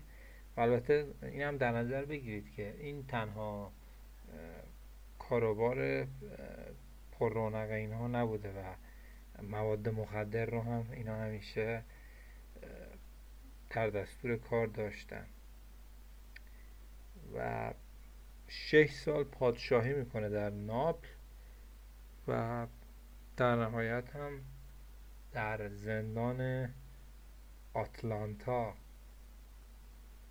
فوت می‌کنه. این من خودم اولین بار که این مقاله رو میخوندم یاد آتلانتای خودم افتادم. ولی خب این ربطی به اون نداره. خلاصه. از اینجا شروع می‌کنه. خب دیگه الان دیگه فکر کنم الان دیگه دستتون اومد که قضیه چی شده و داره کم کم بستر فراهم می‌کنه که بگه که کی مارادونا رو سرنگون کرد. یعنی این کار کار ایتالیایی و مافیاست. و یکی از قشنگترین جملات این یادداشتی که من خوندم میگه که این آخرین حرف رو هم ناگفته نگذاریم که رهبران مافیایی امروز اگر دکترای هاروارد نباشند از دانشگاه های دیگر مدرک تحصیلی بالا و مهارت های تئوریک روز را آموختند آنها امروز به جای اسلحه تخصص را در پیش رو دارند و به جای چهره خشن با لبخند و محبت دست به جنایت می‌زنند. خب مشخصه که منظورش کیه دیگه؟ منظورش زران فیفاست دیگه. منظورش هاولانژه که موقع رئیس فیفا بود و بعدها نوچش جاشو گرفت سپلاتر و حالا خیلی من فکر کنم هاولانژ یادشون نباشه. یعنی خود منم که هم دورش نبودم ولی تا حدی دیدمش و بعدا هم در موردش تحقیق کردم دیدم که یعنی شما اگه برین هابلانج رو دنبال کنین کاراشو فساد سبلاتر که دیدید. ببینید فساد سپلاتر چقدر و چقدر به شکل بدی رسوا شد و حالا هاولانش از اونم بدتر بوده. وای به روز کسی که دیگه بخواد با هاولانش در بیفته. در ابتدا میگه که تصور نمی کنم این نوشته را سرکاری با ورزش و اظهار نظر درباره ارزش های مهارتی و اعمال و فعالیت های فیزیکی باشد. مسئله به یک رویداد, رویداد مولتی میلیون دلاری حضور مافیا در زادگاهش ایتالیا و زیستگاه بزرگش آمریکا مرتبط است و یک مرد کوچک که در خیال خام خود هنر بیبدیل استعداد بی همتا و درک شگفت و ذهن پویا و بالندهش را قادر به حفاظت از افکار و زبان گویای خیش می‌دانست. خب این خصیصه این مارادونا که الان گفت من فکر کنم حتی اون موقع هم که چاق شده بود مارادونا و نمی‌تونست حتی راه برم این خصیصه رو داشت. یعنی همیشه فکر می‌کرد هنوز همون مارادونای جوونیاشه و فقط با استعدادش می‌تونه خودش رو جلوی مافیا محافظت کنه. ولی خب همه دیدیم که این غلط و نتونستم در آخر در ادامه اشاره می‌کنه که می‌دونیم که مافیا در سیسیل ناپل و کالابریاست و اینکه خارجی ها درکی از این مثلث مافیایی ندارن. یعنی طور مثال مثلا ما وقتی نگاه می‌کنیم به فوتبال ایتالیا اون چیزی که مد نظرمونه به صورت قالب فوتباله. حس مثل خود کسایی که اونجا هستن حس نمی کنیم که چقدر این قضیه توتو هدف اوله و اصلا در همه نقاط فوتبال و تمام سطوحش نفوذ کرده. و میگه که مردم هر هفته به عشق توتو زندگی می‌کنن. میلیون ها نفر با توتو زندگی می‌کنن که کوچکترین گروهشون فوتبالیست ها هستن در واقع داره میگه که مردم هستن که فوتبال رو می‌سازه. یعنی مردم همه چیزن. این جمله معروف که هوادارا همه چیزن. هوادارا مهمن. مثلا فوتبالیست در رده بدن. بله واقعا همین جوریه. ولی چرا اینجوریه چون فوتبالیستا که پول نمیدن که به فوتبال که. اونی که به فوتبال پول میرسونه و اونی که قراره توتو ابزار مافیا پولشون رو بدزده اونا مردمن. و میگه که مارادونا در سرزمینی پا, پا به توپ شده بود که همه چیز براش بسته بندی شده در دو مورد بود توتو و تبلیغات. یعنی همون شرط بندی و تبلیغات. و در نهایت پول در مقیاسی بسیار بزرگتر از آنچه او میپنداشت و یا حتی می‌توانست درک کند سرازیر بود در اون فوتبال. البته میگه که مارادونا دو تا راه داشت. اون می‌توانست همچون بسیار از بازیگران خریداری شده در این دو سیستم عظیم و زیر کنترل مافیا امثال گلیت ستاره های آلمانی اون زمان سریا میشل پلاتینی انگلیسی ها و غیر ساکت بمونه و هیچی نگه. ولی خب مارادونا قادر به درک این نبود که آولانج می‌تونه اون یا هر بازیکن دیگه ای رو حالا یا بخره یا تحت فشارش بذاره. و در ادامه مقاله میگه که اینجاش فکرم خیلی از ما حالا شاید عصبانی بشیم. میگه که شکست ایتالیا در برابر آرژانتین مارادونا که باعث شد دوباره فینال آلمان آرژانتین تو جام جهانی به وجود بیاد. این خیلی هاولانج رو عصبانی کرد. و اونجا گفت که مارادونا باید بره. و البته فقط هاولانج نبود که اینو می‌گفت. تمام قطبهای مافیای فوتبال و مهمتر از همه شخص هاولانج در سال 1990 میلادی بزرگترین خواستشون همین بود. و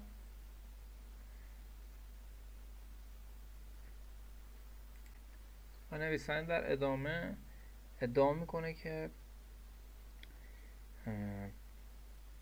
هاولانج برای خوشخدمتی به مافیای فوتبال که در واقع در ایتالیا و آمریکا در گردش بودن مارادونا رو قربانی می‌کنه. و اینجا نوشته که و دیدیم که چه آسوده و با یک خبر بزرگترین فوتبالیست تاریخ در کنار پله بکنبایر کرایوف به ناگاه از کوکائین و سایر مسائل سر آورد و به مردی سیاه روی تبدیل شد. کاپیتان آرژانتین و محبوب ترین فوتبالیست دهه 80 در کمتر از یک ماه خود را جز در میهنش در تمام جهان غریبه یافت. منهای معدودی روزنامه نگار که آنها هم نه توان دفاع از او را داشتند و نه محل ارائه دیدگاه هایشان مشخصه که خودشون میگه دیگه. یعنی کسایی بودن این زمان هم که می‌خواستن فریاد بزنن که بله این یه توته است ولی صداشون راه به جایی نبرد دیگه. و پسرک فقیری که جرأت کرده بود مستقیما از دخالت مافیا در ترتیب ترکیب گروه های جام 90 سخن بگوید حتی دیگر نمی‌توانست در خواب جام 94 را ببیند.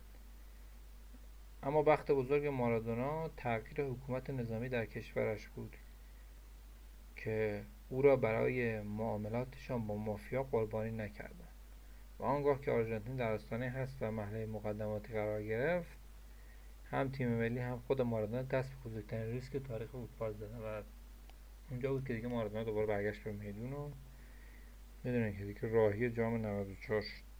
میگه دشمن خونین هاولانش از خورده بزرگ مافیا با بازوبند کاپیتانی پا به آمریکا گذاشت. او باید می‌رفت. و مافیا در آمریکا قدرتی به مراتب بزرگتر دهها و صدها برابر متمرکزتر از ایتالیا دارد.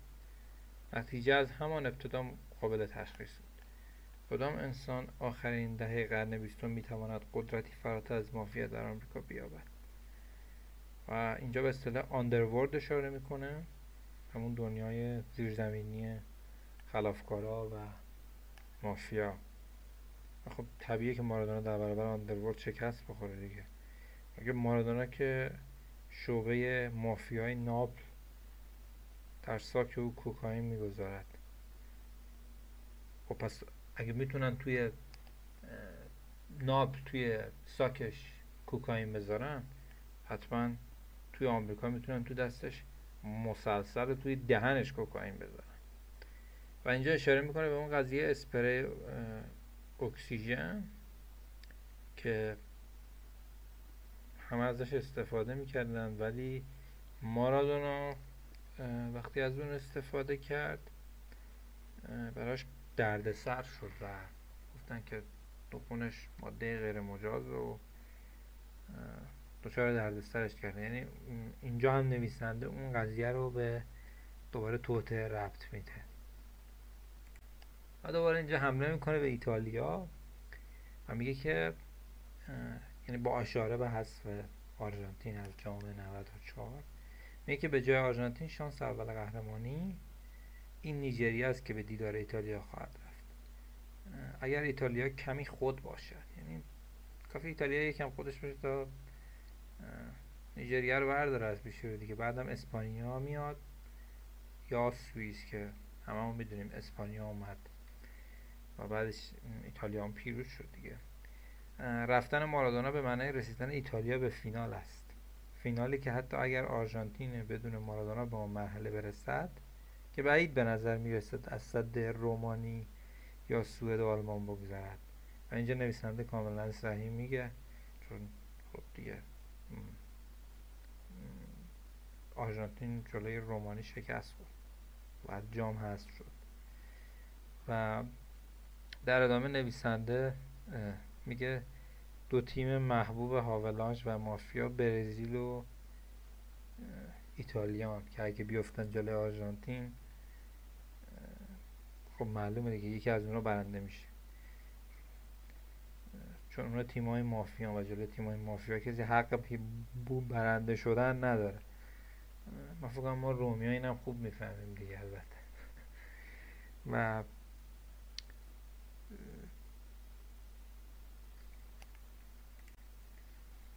آها حالا اینجا میگه که اصلا بردن جام جهانی به آمریکا پروژه مافیا بود که فوتبال رو توی آمریکا جا بندازن. چون با اینکه سازوکار توتو که توی اروپا ایتالیا جواب می‌داد بازم توی آمریکا جواب نمی‌داد. چون می‌گفت چون این دیگه خود ما هم همه هم تقریبا می‌دونیم که آمریکایی هیچ وقت علاقه چندانی به فوتبال نشون نمیدن و ندادن. و اینجا هم میگه میگه که اون توتوی فوتبال اون ابزار مافیا هیچ وقت نتونست جلوی اون نامبر راکت رو که توی گتوهای برانکس و بروکلین و و سایر جاهای پر از آدم های بدبخت بیچاره تو آمریکا رواج داره هیچ وقت نتونست جای اونو بگیره. و یه رقم جالبی هم اینجا مطرح کرده گفته که توجه کنید که مقاله مال چند سال مال نزدیک سه ده دو دهه پیشه. میگه که توی هارلم و بین سیاپوستای بیکار و فقیر گرسنه هفته 200 میلیون دلار همین نامبر راکت همین شرط بندی ها اون نصیب مافیا می‌کنه. و خب طبیعیه که اون توتو هیچ شانسی در برابر این نداشت. در چه خب اینا میان ابتکار عمل به دست می‌گیرن میگن خب جام جهانی رو توی آمریکا برگزار می‌کنیم دیگه. و هاولانج هم اینجا وارد عمل میشه. و اصلی ترین وظیفه رئیس فیفا این مافیایی چشمابی موبور که توانست حتی بالاترین مقامات سیاسی ایتالیا را با توپ گرد و خواسته های دو نهاد تشکیلاتی مافیا یعنی تبلیغات جهانی کالاهای فراملیتی و توتو چنان درگیر کند قمار مرده و رو به فراموشی فقرا را به زودی در همان ایتالیا و سه منطقه تحت کنترل دوباره زنده کند. و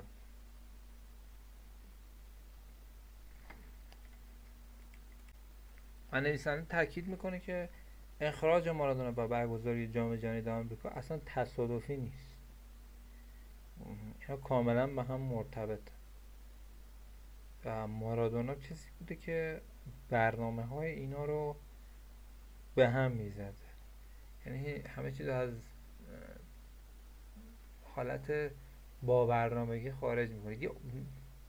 به نظر من اینجا معنی این بند اینه که یه عنصر نامطلوب. چون با بقیه فرق می‌کنه دیگه.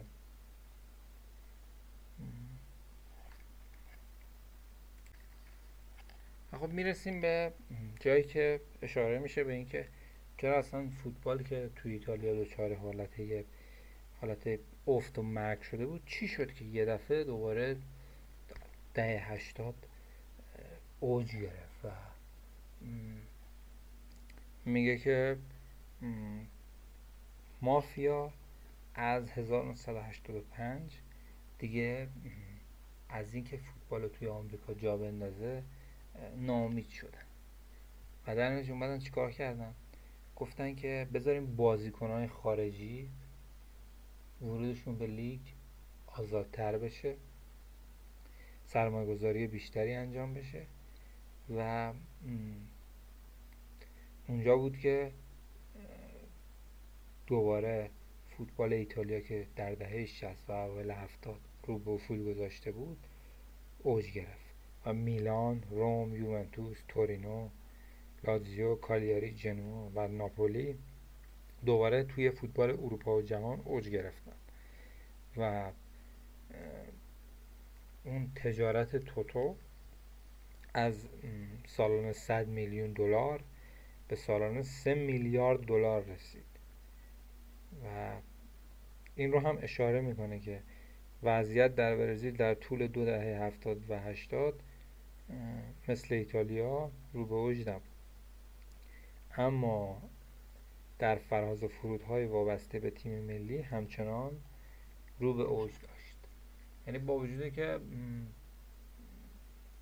توی رده باشگاهی چندان قدرت پولسازی نداشتن یعنی منظورم همین پولای غیر مشروع توی رده ملی وضعیتشون خیلی خوب و میگه که اشاره می‌کنه که کارشناسان به اصطلاح کارشناسان میان و مدعیای غلط معرفی می‌کنن دیگه. چرا؟ و چون این توتو با قمار مردم فقیر و ایجاد امکان رویاسازی با پول کلان ناشی از پیشندیشی درست است که علت انجام مسابقات باشگاهی ملی و جهانی است. و میگه آقایان مگر نمی‌دانید فوتبال جهان در گرو قمار توتو و تبلیغ ماهواره‌ای کالاهای تجارتی است. و اینجا هم دیگه می‌رسه به جایی که خیلی از مارادونا تعریف می‌کنه و من برای همین گفتم خیلی اسطوره پروری می‌کنه. میگه مارادونا یک مرد بزرگ در عرصه ورزش که از جهان سوم میآید. کسی که با هنر و نبوغ خود نه تنها میلیون ها دلار زیان به مافیا و هاولانج زده است بلکه به سبب وچه ملی خود در جام جهانی 1986 که غرور دار شده ملت مغموم و ضربه خورده از ناجوانمردی شوم آمریکا و انگلیس را مرهم گذاشت و غرور انگلستان را در پیش چشم بیش از دو میلیارد تماشاگر در هم شکست و تحقیر کرد. اشاره داره به همون گل معروف دیگه از وسط زمین همه رو دریب کرد. و او قهرمان مردمش بود و تن به نورد با پادوی چشمابی و موزرد کمپانی های مافیایی نداد. همون هاولانژ برزیلی رو میگه. و مارادونا در جنگ با هاولانژ مافیا و سرمایه در پایان جام جهانی 90 ایتالیا که با پنالتی مغلوب آلمان شد به مرحله جدید رسید.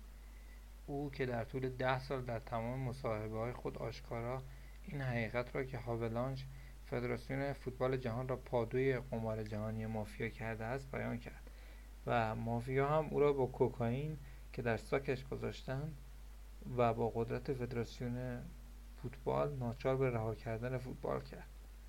او از جهان سوم بود و نه خود و نه ملتش قدرت مبارزه با آمریکا را که بعد از جام 90 خود را تنها ابرقدرت جهان یافته است نداشتند و دولتش نیز اصلا چنین قصدی ندارد.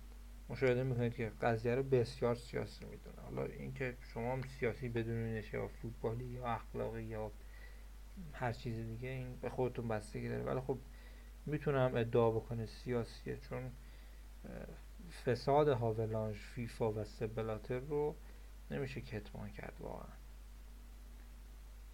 و ادعا می‌کنه که آرژانتین اگه مارادونا رو توی آمریکا هم داشت می‌تونست به فینال قهرمانی برسه. و بعد از اون این تئوری های توتش و نویسنده ما به یه سطح دیگه میرسونه و حتی ادعا می‌کنه که این قوانینی که ما امروز در فوتبال می‌بینیم باز هم برای همین قمار و تبلیغات بود که اینجوری شد. از جمله سه برای برد مثلا تکل از پشت که کارت قرمز بدن یا زرد بدن این هم یکی از موردش بود. و اصلا کلا به فینال بردن ایتالیا برزیل و آلمان رو کار مافیا می‌دونه. و میگه که اصلا مارادونا اگه وجود داشته باشه توی فوتبال توهینه به مافیا. و در پایان هم یه حمله می‌کنه به گزارشگر ایرانی و میگه که شگفت که گزارشگر ایرانی از شوق تعداد گل بالا بالا پایین میپرد و اظهار فضل می‌کند. و اصلا نمی‌داند چرا گلها زیاد شده است و نمی‌داند این آخرین کوشش مافیا و هاولانج برای بردن فوتبال به آمریکاست و استفاده میلیارد دلاری از توتو خب من این نوشته رو که خوندم یعنی دوباره مرورش کردم یه چیزی به ذهنم رسید و بود که متاسفانه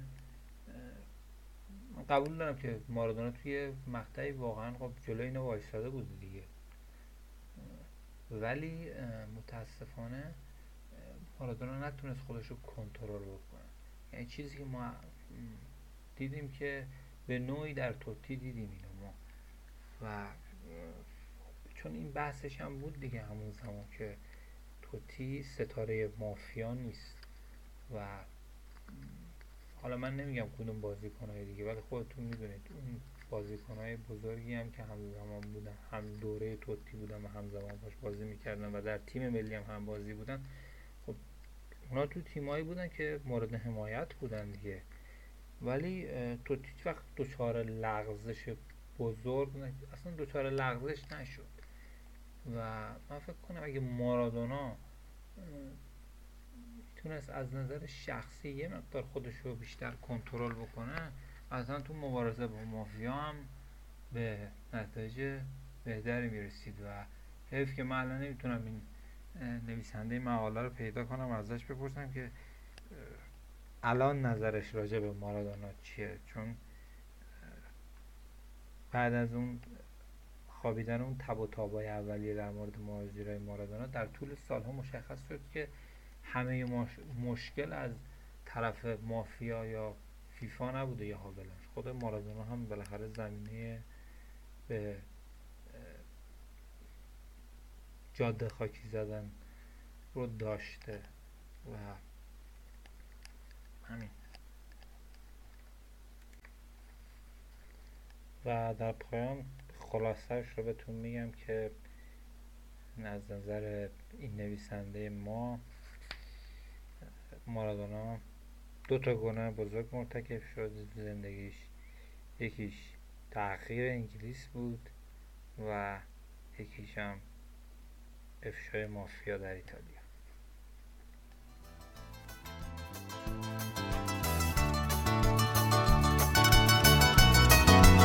Si yo fuera Maradona, viviría como él, porque el mundo es una bola que se viva a flor de piel. Si yo fuera Maradona, frente a cualquier porquería, si yo fuera Maradona, nunca me equivocaría.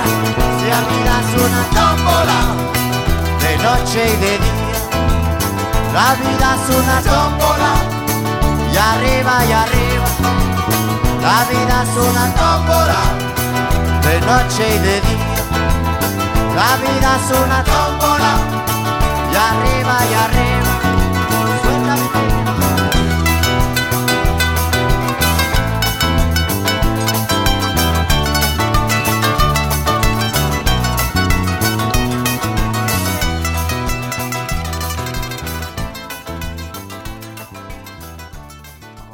بازی که شده من فکر کنم ما با- آخرین بازیکن کلوش بود. نمی‌دونم کلوش بود یا پارما صحبت کردیم. ولی بعد اون که بازی ناپولی بازی قبل از پارما بود. اگه اشتباه آره. جنوا رو بود که بردیم بعد پارما که سه هیچ زدیم پارما که خیلی بازی با پارما که اونم یکی از بهترین بازیهای دوران فونسکا بود. کنم 20 موقعیت گل بود. در مورد تنها یک موقعیت گل برای پارما. همون پارمایی که هم اینتر در زمین اینتر دو هیچ جلو افتاد به زحمت دو دو شد و هم دو هیچ از میلان جلو افتاد و به زحمت تونستن دو دو کنن. پس اون برد ارزشمند بود. بعد از اونم کلوش بود. این بازی لیگ اروپای خوبی داشت. این میلانیزه مطرح شد. و بازیکن 18 ساله اومد هم بازی گل زد بازی بعد اومد پاس گل یه بازی اومد پاس گل داد یه بازی اومد گل زد. سودم راحت به عنوان سرگروه داشتیم اونجا و بازیکنان آکادمی ما آوردیم بازی آخر جلوی که یاد بگیرن از با تجربه که دیاوارا و فازیو نشون داده که اتفاقا هر کاری اینا انجام میدن جوانای ما نباید انجام بدن. و دو تا پاس گل تقدیم تعریف کردن کجا هم باختیم. ولی مشکل بازی بعدم دیگه من دیاوارا رو ندیدم تو بازی. آره، یه بازی. فقط کرد یا اصلا بازی نکرد. نه اصلا تعویضی فکر کنم نیاوردش داخل. ولی منم بازی- بعد باش لج کرد بازی بازی با ناپولی که یکم شرایطش ویژه شد به نظر من. هم بازی قبلیش رو جلوی میلان باخته بودن از اون طرف هم مارادونا زد برد. اینا هم دیگه زیادی حال غیرتی شدن. حالا اون بازی من یکم این ما زیاد نمی‌خوایم اشتباه داوری صحبت. مثلا بازی با ناپولی انگار داور خیلی تحت تاثیر مرگ مارادونا بود. دقیقه اول هم پنج دقیقه اول میختاریان و پدرو دو به تک شدن با دروازه‌بان صحنه نشون داد آفساید نبود. داور اجازه نداد که بازی بشه بعد اگه مثلا گل شد بره وار مردود بشه یا نه. اما عکسش دو سه تا تک به تک ناپولی از وسط زمین شد با دروازه اجازه داد به تک به تک رو بزنه بعد داور اعلام آفساید کرد. حالا ما نمی‌خوایم بگیم مثلا این اگه گل رو ما قبول می‌شد خیلی اتفاق بیجون اما خب برای روند بازی عوض می‌شد. یا مثلا ساسولی که ما امتیاز از دست دادیم یه قرمز 100 درصد رو نداد رو خطایی که پلگرین مصوم شد رفت. و یک پنالتی هم که هند شد دوباره اون هند رو نگرفت. که راحت ما اینجا می‌تونستیم دو امتیاز حداقل بیشتر داشته باشیم. بازی با آتالانتا هم دوباره یه پنالتی هند رو وقتی بازی یکیچ بود نرفت وار. کنم اسمالی اونجا مدافع با دست زده بود. اونم نرفت وار ببینیم پنالتی هست یا نه. ولی کلا که هم یه سوت زدن یه هند یه پنالتی. می‌بینی یهو اختلافت با جدول شد دو امتیاز. یا یه پنالتی اونور گرفتن شد چهار امتیاز. چهار امتیاز از سهمی عقب افتاد. ولی در کل تیم روندش اینجوریه که نسبت به پارسال به نظر من خیلی جدیت تو بازیکن‌ها بیشتر. هنوز اون سوتی ها رو میدن. هنوز اون حماقت ها رو بعضا می‌بینیم تو بازیکن اما اون جدیت بیشتر مثل خود بازی با آتالانتا تا دیگه 50 60 به نظرم تیم خیلی خوب بود. اما دوباره فرو پاشید دیگه و بعد اینکه دو یک شد دوباره ورتو اومد. دقیقا در لحظه که ما یه 20 دقیقه وقت داشتیم برای زدن گل تساوی اومد. بلا فاصله یه دقیقه بعد پاس گل داد به موریل فکر کنم. کدوم. بازی؟ بازی با آتالانتا؟ گل سوم پاس گل ورتو داد دیگه. من بعد از اینکه دو یک شد دیگه بازی ندیدم چون می‌دونستم که قرار آه. بازم گل بخوریم. آره. کاری دیگه ندیدی. بعد یه چیزی که درباره آتالانتا هست اینه که یه الگوی تکراریه دیگه. یعنی ما همیشه سه تا هم که بهشون بزنیم یادم فکر کنم تو فصل آره، بود خیلی سه تا بهشون آره، زدیم نیمه. دوم شد سه سه. آره ما سال یک جلو افتادیم دوباره دو یک. یعنی خیلی ازش کامبک می‌خوریم. و یه چیزی هم هست الان اه، ما در باره الگوی روم که میگیم تیمای قوی رو نمی‌تونه ببره و تیمای ضعیف رو داره می‌بره مثلا الگوی خوبی برای اینکه پایگذاری بشه روم. بیا جلو. مثلا آتالانتا دو سه سال پیش همینطوری بود. بازی بزرگش که نمیومد ببره. میومد این ضعیف ها رو خوب می‌زد. حتی پارسال هم ضعیف ها رو خوب می‌زد. میومد ضعیف ها رو 5 6 تا می‌زد. و الان مثلا الگوی خوبیه. روم الان وقتی مثلا جوری تیم متوسط ضعیف بازی می‌کنه همین سیستم 3 4 2 1 فونسکا وقتی میاد جلو واقعا خیمه می‌زنه روی دروازه حریف. مثل کشتیگیر شما سنگین وزنی که با یه کشتیگیری که مثلا 20 کیلو 30 کیلو ازش پایینتر اینو می‌خواد بارانداز کنه. یعنی اینقدر این فشار رو سنگینه که این تیم راحت تسلیم میشه. اینجوری نیست مثلا ما مثل اینتر بیایم به زحمت رو ناپلونی مثلا اسپریزا رو بیایم ببریم. یا مثلا مثل یوونتوس مشکل بخوریم. نه وقتی میاد تو حمله ابزارش هم داره از طرف روش سانتر هم بازیکن سرزن اینا هم داریم. اینکه خیلی راحت می‌تونیم به گل برسیم جلوی این تیم به خیلی نکته مثبتیه. اما مشکل چیه که مثلا ما نمی‌تونیم ناپولی رو بریم؟ بزنیم جلوی ناپولی این سه چهار دو یکی که ما داریم بازی می‌کنیم و با این هافکا جلوی این تیما زیاد ج... اصلا جوابگون نیست. یا باید سیستم عوض کنه فونسکا تو این یا باید با بازیکنان بهتری این بازی ها رو کنیم. چون مثلا ما عملا وسط زمین از دست میدیم جلوی ناپولی یا جلوی بازی با آتالانتا. نیمه دوم کاملا وسط زمین از دست دادیم. آره همین بازی با آتالانتا پدرو نیمه اول اصلا محو بود. بعد نیمه دوم هم باز تعویزش نکرد. در حالی که می‌تونه تعویزش بکنه. یکی از اینه که اصلا جریان بازی به ضرر ماست. تعویض خیلی می‌ذاره دیر انجام میده. با یوونتوس هم همین بود دیگه. یوونتوس تقریبا تو مشت ما بود. ما می‌تونستیم تعویض کنیم. بیایم برای گل دوم ده نفره بودن خسته بودن. اما این تعویض رو نکرد. مون مثلا چند دقیقه آخر یکی دو تا تعویض کرد که معلوم بود نتیجه نمیده. خب، و این نظر رضا رو بپرسم. یه چیزم آخر که من آمار... یه آماری هم من فقط اینجا بگم. آماری من دیدم بین تیمای بالای جدول این فقط فونسکا بود که صفر امتیاز از تعویض گرفته بود. یعنی مربیایی که اومده با تعویض نتیجه رو عوض کرده بودن و امتیاز گرفته بودن فقط فونسکا بود که صفر امتیاز داشت. یعنی اصلا نتونست با هر کاری کرده با ترکیب اولیه ما امتیاز گرفتیم. و تو بازی نگاه کنیم ما یه تیم اول بیایم بزنیم ببریم دیگه تمومه. اما اگه نزنیم دیگه نه نمی‌زنیم.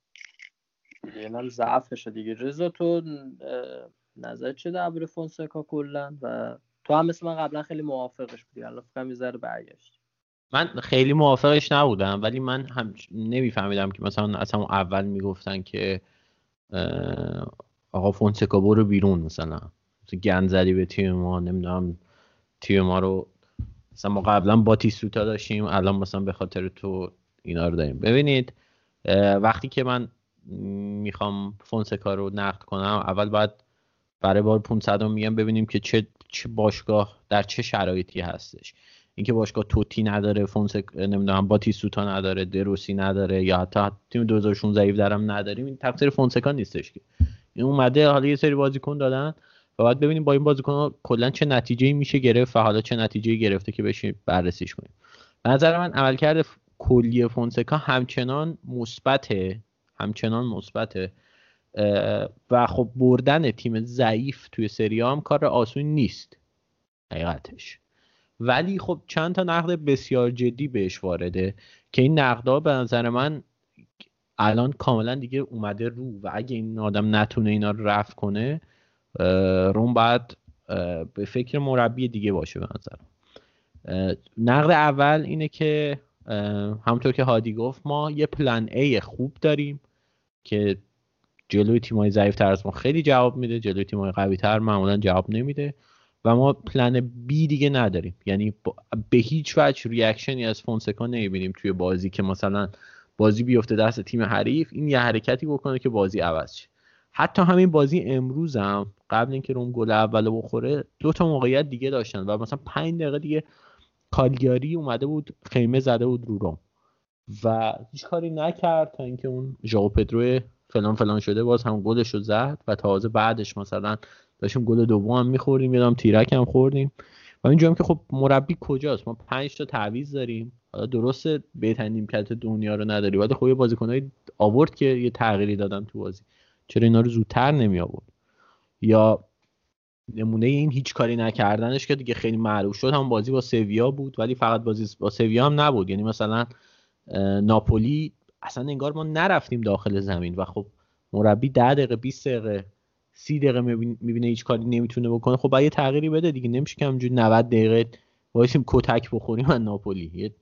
یعنی اینش یه ضعف شخصیتی بزرگ من نظر من و اینو من فقط و فقط رو مربی می‌بینم. چون درسته شاید روم به اندازه ناپولی به اندازه آتالانتا به این, اندازه ترکیبش در حال حاضر آماده نیست. ولی خب اونجوری هم نیست که ما بریم دهنمون رو سرویس کنن 90 دقیقه. یعنی که برن کتک بزنن رومو. نگاه کنید یعنی- خود پیولی خود پیولی الان مربی میلان نگاه کنید بازیکن ضعیف بازی می‌کنه یا جواب نمیده بین دو نیمه دوتا تعویض رو می‌کنه معمولا. این. اصلا تا نداره که یا دقیقه 70 80 مثلا کنتم این ایبو داره. گل می‌خواد جلوی شاختار دونست تعویض هم داره. برمی داره دقیقه 80 بازیکن هجومی اریکسن میاره زمین. ولی پیولی یکی از نکات مثبتی که تو میلان هست بازیکن بعد بازیکن جواب نمیده. تو همون بین دو نیمه دو تا تعویض برمی داره انجام میده. و این مثلا فونسکا کار نمی‌کنه. اسپالتی هم همین جوری بود. من وسط آقا تو رو خدا بحث. اسپالتی رو دیگه نه این بار از طرف مهران بود. بابا اونم همینجوری بود دیگه. دقیقه 80 تعویض می‌کرد. 83 87 این در مورد اسپالتی صحبت نکنیم تو فیلم توتی به اندازه کافی صحبت شد. ولی من در مورد ولی ت- برگردیم به همون بحث. من کاملا موافقم اینکه تعویض نمی‌کنه و نه فقط هم تعویض نیست. یعنی مثلا تغییر تاکتیکی هم انگار تو بازی نمی‌بینیم. سه کنه سه پنج دو کنه مثلا نمی‌بینی از این. میپذیره انگار که آقا ما اومدیم اینجا اونا قوی ترن و ما باید مثلا شلوارمون رو بدیم پایین و اجازه بدیم که ما رو کتک بزنن مثلا. این, این, مشکل دیگه خیلی زا... و این این این به نظر من.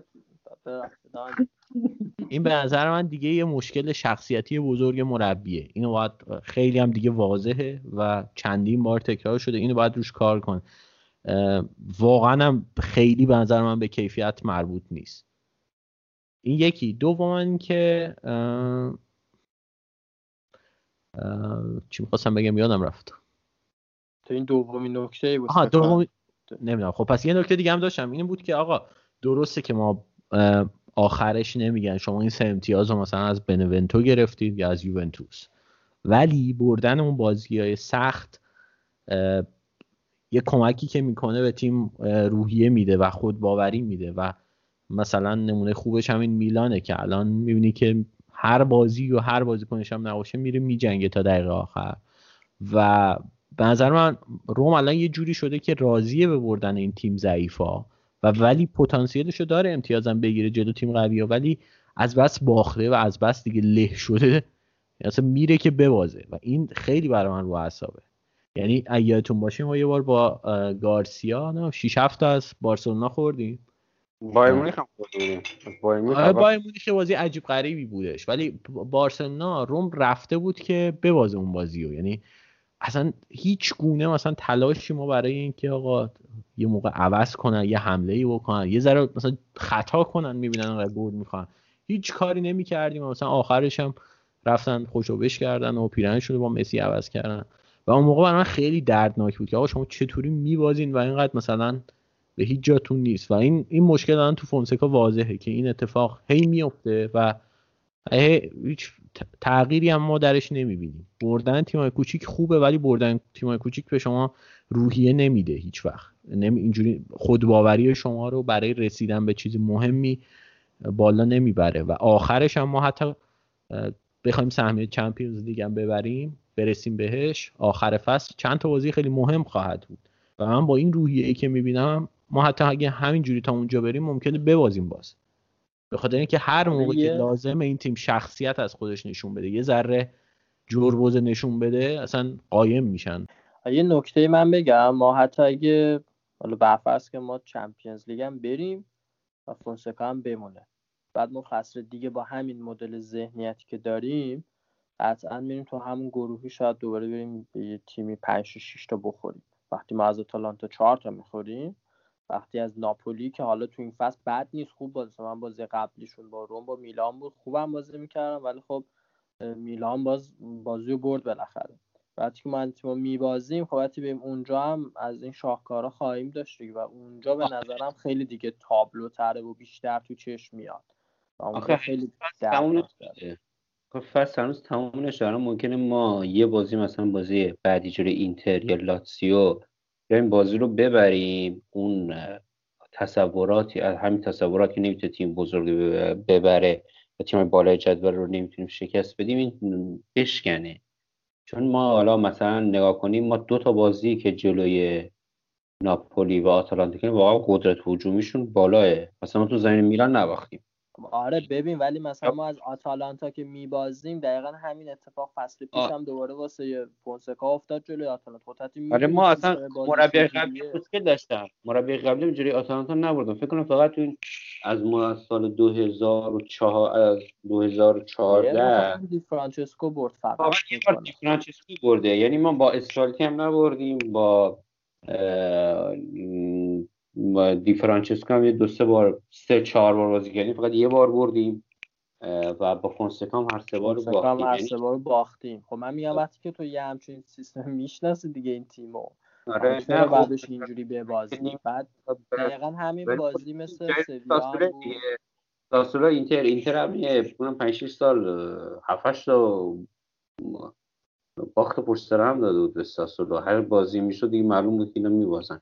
ولی خب این بسیاری مثلا یه جرقه ای داره مثلا ما بیایم این بازی بعدی دو هفته بعد طبق جدول مثلا بیایم اینتر رو ببریم اون روحیه برگرده یا لاتسیو رو بیایم تو دربی ببریم. حالا شاید ولو اینکه شانس بیاریم اشتباه داورم به نفع ما باشه ممکنه اون اون روحیه عوض بشه و کلا مثلا تا برسیم به فصل بعد. حالا ما سه تا نظرمون گفتیم می‌بینم آگوستینو نظرش در فونسکا چیه؟ بچه ها من یه چیزی رو می‌خوام الان اینجا مطرح کنم اینه که الان شما می‌خوایم به چی برسیم؟ یعنی اینکه آره مثلا فونسکا رو می‌خوایم بفرستیم تراپی که مثلا رویش خوب بشه یا مثلا فونسکا رو می‌خوایم عوضش کنیم سال دیگه نگرش داریم. و اگه فونسکا سهمیه لیگ قهرمانان بگیره به طور اتوماتیک تمدید میشه نه نه. بشه اصلا. قراردادش تمدید بشه. آقا ما سال دیگه بریم لیگ قهرمانان. هیئت مدیره نمیشینه فکر کنه بگه بریم مکس آلگری رو بیاریم یا بریم چه می‌دونم یه مربی بزرگ رو بیاریم. اصلا خودتون خودتون همچین فکری نمی‌کنین ما باید اول تکلیفمون رو مشخص کنیم. روم با فونسکا تا کی می‌خواد؟ تا کجا ادامه آقا ما آخر فصل کوپا ایتالیا رو گرفتیم. سهمیه لیگ قهرمانان هم گرفتیم. اصلا توی جام یوفا خوب توی لیگ اروپا هم خوب نتیجه گرفتیم. آیا روم با فونسکا ادامه میده؟ یعنی اصلا به نظر خودتون پتانسیل اینو می‌بینید که مثلا فونسکا یه دفعه جهش بکنه و شما بگین که میارزه؟ یا مثلا ما باید همینجوری باشه. خب ببین الان میگی الان ببین من سوال ازت دارم کلا. ببین خب همین الان یه چیزی من بگم درباره تمدید. اینتر هم با اسپالتی رفت چمپیونز لیگ ولی فصل بعد کنتر رو بود چون می‌دونستم خب اسپالتی اون قدری که باید نمی‌تونن روش بکن اما شما فکر کنیم مثلا اونقدر این که فکر کردن کنت تاثیر بذاره بجز مثلا یکم از نظر رسانه یا مثلا چند تا بازیکن آوردن تو نتیجه گیری تغییر نکرد. شما چرا کرده؟ چرا کرده؟ آمارشو ببین آمارش فوق العاده در حد مورینیو کنت آمارش. پارسال هم رفتن فینال اروپا. یعنی نمی‌تونیم بگیم تاثیر نداشته. اصلا شک نکنیم تاثیر داشته. ولی می‌دونی چیه؟ نه تاثیر داشته. ولی می‌دونی چیه؟ مشکل کنته اینه که سرمایه هایی که در اختیارشه خیلی زیاده. یعنی با وجود اینکه خوب نتیجه گرفته و قطعا نسبت به زمان اسپالتی اینتر بهتر شده و تیم محکمتری شده شک نکنیم محکمتر شده. الان تو کورس قهرمانیه. مشکل اینجاست که اینتر سرمایه هایی که در اختیارش خیلی زیاده. برای همین ما میگیم خاک بر سر کنته که پارسالی جام با اینتر نگرفت می‌دونی مشکل اینه. مشکل نگاه کن تا الان دو فصل پیاپی هست بشی جلوی بارسایی که بازیکن آکادمی بازی داده. تو زمین خود جلوی تماشاگرات یه برد نتونی بیاری. شاختار دونست که نتونی دوباره ببری با یه برد که بتونی بری. خب این ضعف نمی‌تونی بگی ضعف نیست. دو سال پیاپی تو لیگ قهرمان دوم ضعفه یا مثلا توی کوپا ایتالیا جلوی ناپولی مثلا نیومد نتونست بفینم من نمیگم که بهتر نشده نسبت به اون. یه مزایایی داشته. ولی با توجه به ترکیبی که داشته و انتظارات انتظاراتی بوده کنته بهتر نتیجه کنته امسال حتما باید لیگ رو ببره. یعنی هر یه لیگ رو نبره شکسته یه نکته هست. این ضعیف شدن یوونتوس اصلا دلیل نداره داره هر شروع میلان خوب بوده ولی اصلا دلیل نمی‌دونم این این فصل هم نخواد قهرمان بشه نتونه قهرمان خادی جان یه نکته هست. هر تیمی که قهرمان نشه هر تیم محکوم به اینکه بهتر بشه. الان اینی که گفتی گفتی کنته باید بهتره چون صد درصد این اصلا جز بدیهیاته. این آقا دو فصل نشسته رو نیمکت اینتر هنوز جامشو نگرفته. معلومه که باید بهتر بشه. ولی مسئله یه چیزه. مسئولین اینتر قطعا با خودشون فکر می‌کنن. آقا ما اگه کنتر انداختیم بیرون بریم کیو بیاریم؟ دیگو سیمونه که نمیاد بشین رو نیمکت ما که میاد؟ نه. کیو ما بریم بریم بزنیم رو نیمکت اینتر؟ پس چی؟ میچسبن ما مربیشون. منم الان دارم اینو میگم. میگم ما الان که بحث می‌کنیم سر, سر مثلا فونسکا که مثلا فونسکا ایراداتو داره اون ایراداتو داره در هر صورت من فکر می‌کنم هم هوادارا هم خود ماها هم مسئولین باشگاه از اینکه فونسکا اگه جام هم بگیره موندنش قطعی نیست. یعنی بازم شانس رفتنش خیلی بیشتر از به نظر من شانس موندنشه. یعنی حتی من این لحاظ من چیزی حالا من با پایان فصل کاری ندارم. به نظر منم می‌تونم پایان فصل ببینن که نتایج چطور است در موردش تصمیم بگیرن. چون مثلا مربیانی ما دیدیم که گاسپرینی مثلا در آتلانتا چند سال فرصت پیدا کرد نتیجه شد دید. یا فیلیپو عجیب غریبی نبود که بگیم نتیجه بعد 5 6 سال یه سهمیه چهارم لیگ قهرمانان گرفت دیگه. من میگم که حداقل در این فصل تمام و کمال باید از فونسکا حمایت کنن. ما می‌دونیم اشتباهاتی داره جلوی تیم‌های بزرگ تعویزش تا پایان این فصل حمایت کامل از فونسکا کنن. یعنی ما هر مربی به نظر من الان اضافه بشه بهترین حتی آلگری بیاد یا مثلا بگه اسپورتی که تیم می‌شناسه بیاد. هر مربی بیاد این تیم حتما یه تعداد امتیازی رو به خاطر تعویض مربی تو چند هفته از دست میده. نمیشه بگی. نمی‌تونی بگی.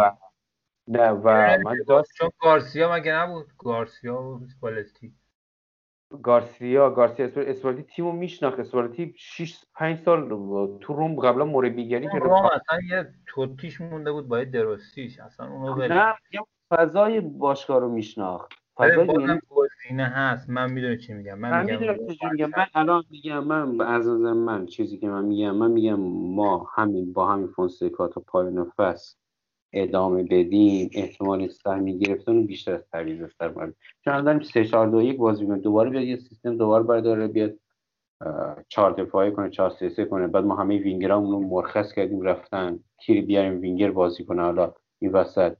به نظر من تعویض مربی چند هفته بیشتر ما ضربه خواهد زد. ما با همین الگوی فونسکا بریم. با همین جور که حتی بازی ضعیف اینا داره می‌بره با تو جدول خوبی هم که از الان به بعد برای تیم هست شانس سهمی گرفتن ما با توجه به ضعف رقبا مثل یوونتوس خیلی بیشتره. چه بسا اصلا یوونتوس هم سهمی نگیره با این وضعی که الان براش پیش اومده.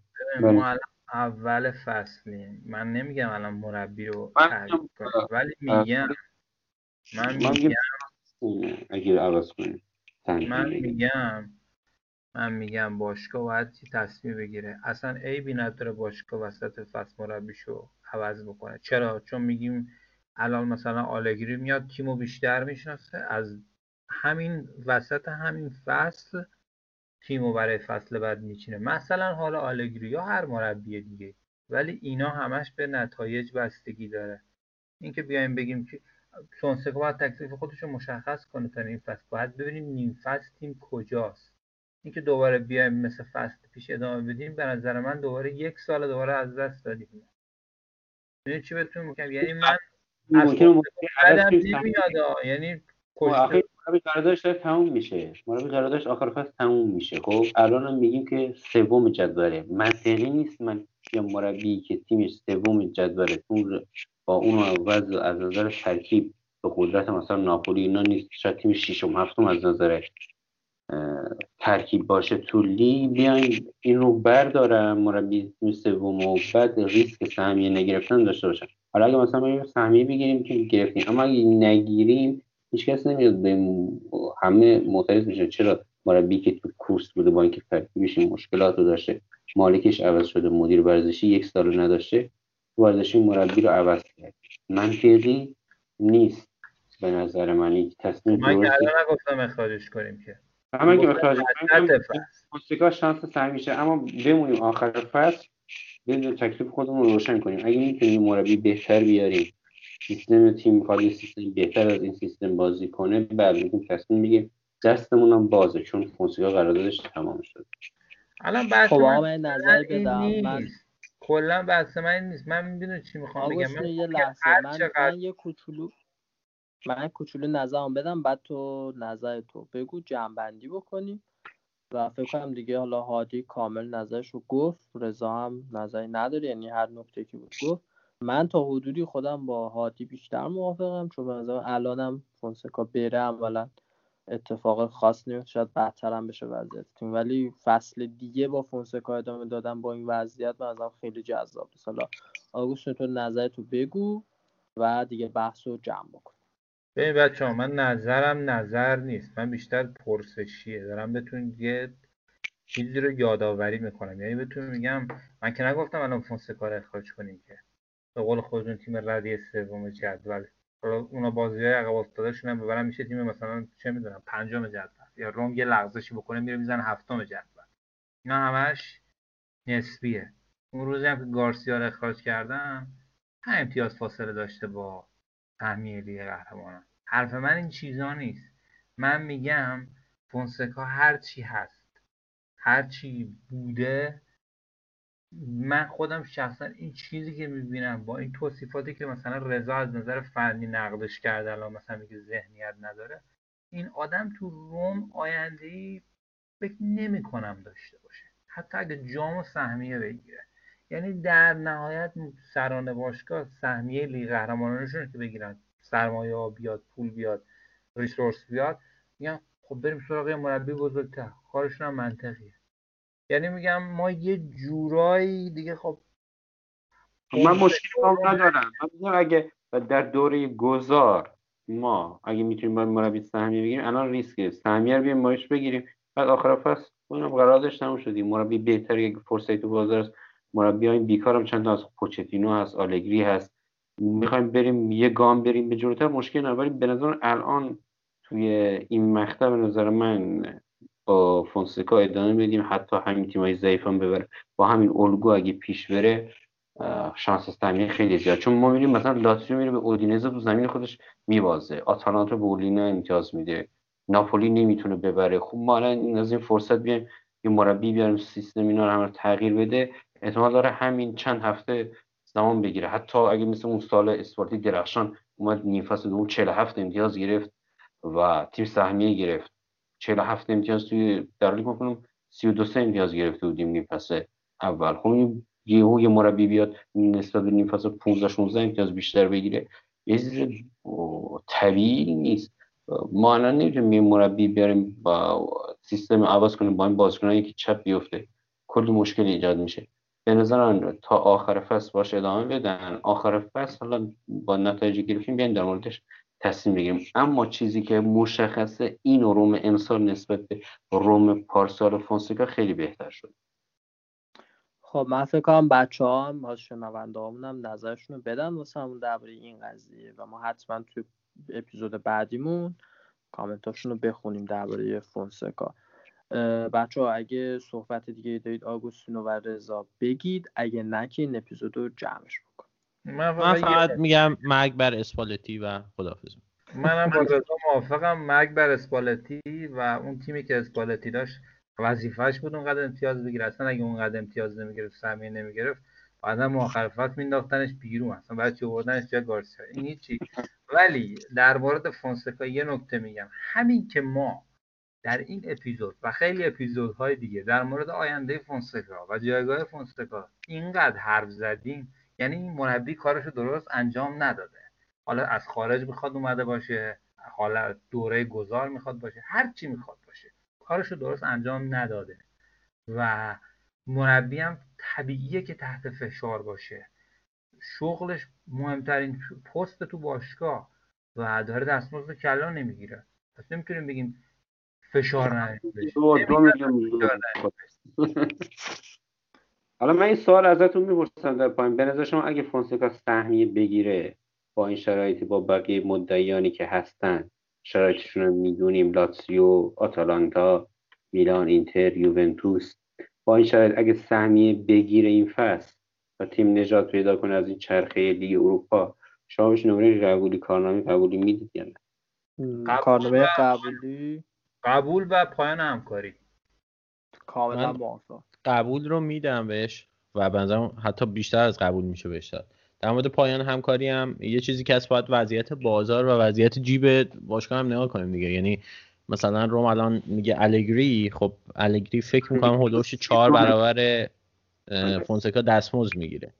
آیا این اصلا روم می‌تونه بره سراغ همچین کسی یا نه؟ وگرنه اگه مثلا این یارو فونسکا رو می‌خواد ببره بیرون نمی‌دونم. برانکو ایوانکوویچ بیاره نمی‌دونم دالیچ بیاره اینا که فایده نداره به همین دلیل یعنی روم باید در هر صورت آخر آخر فصل به جیبش نگاه کنه ببینه اصلا چقدر پول داره و اگه نمی‌تونه مثلا یه ارتقای بزرگی بده خیلی فرق نمی‌کنه که حالا فونسکا هم بمونه آقا شما مسئولی جسوس رو بنداز بیرون جسوس رو آقا به. ستاره ها دست نزنید.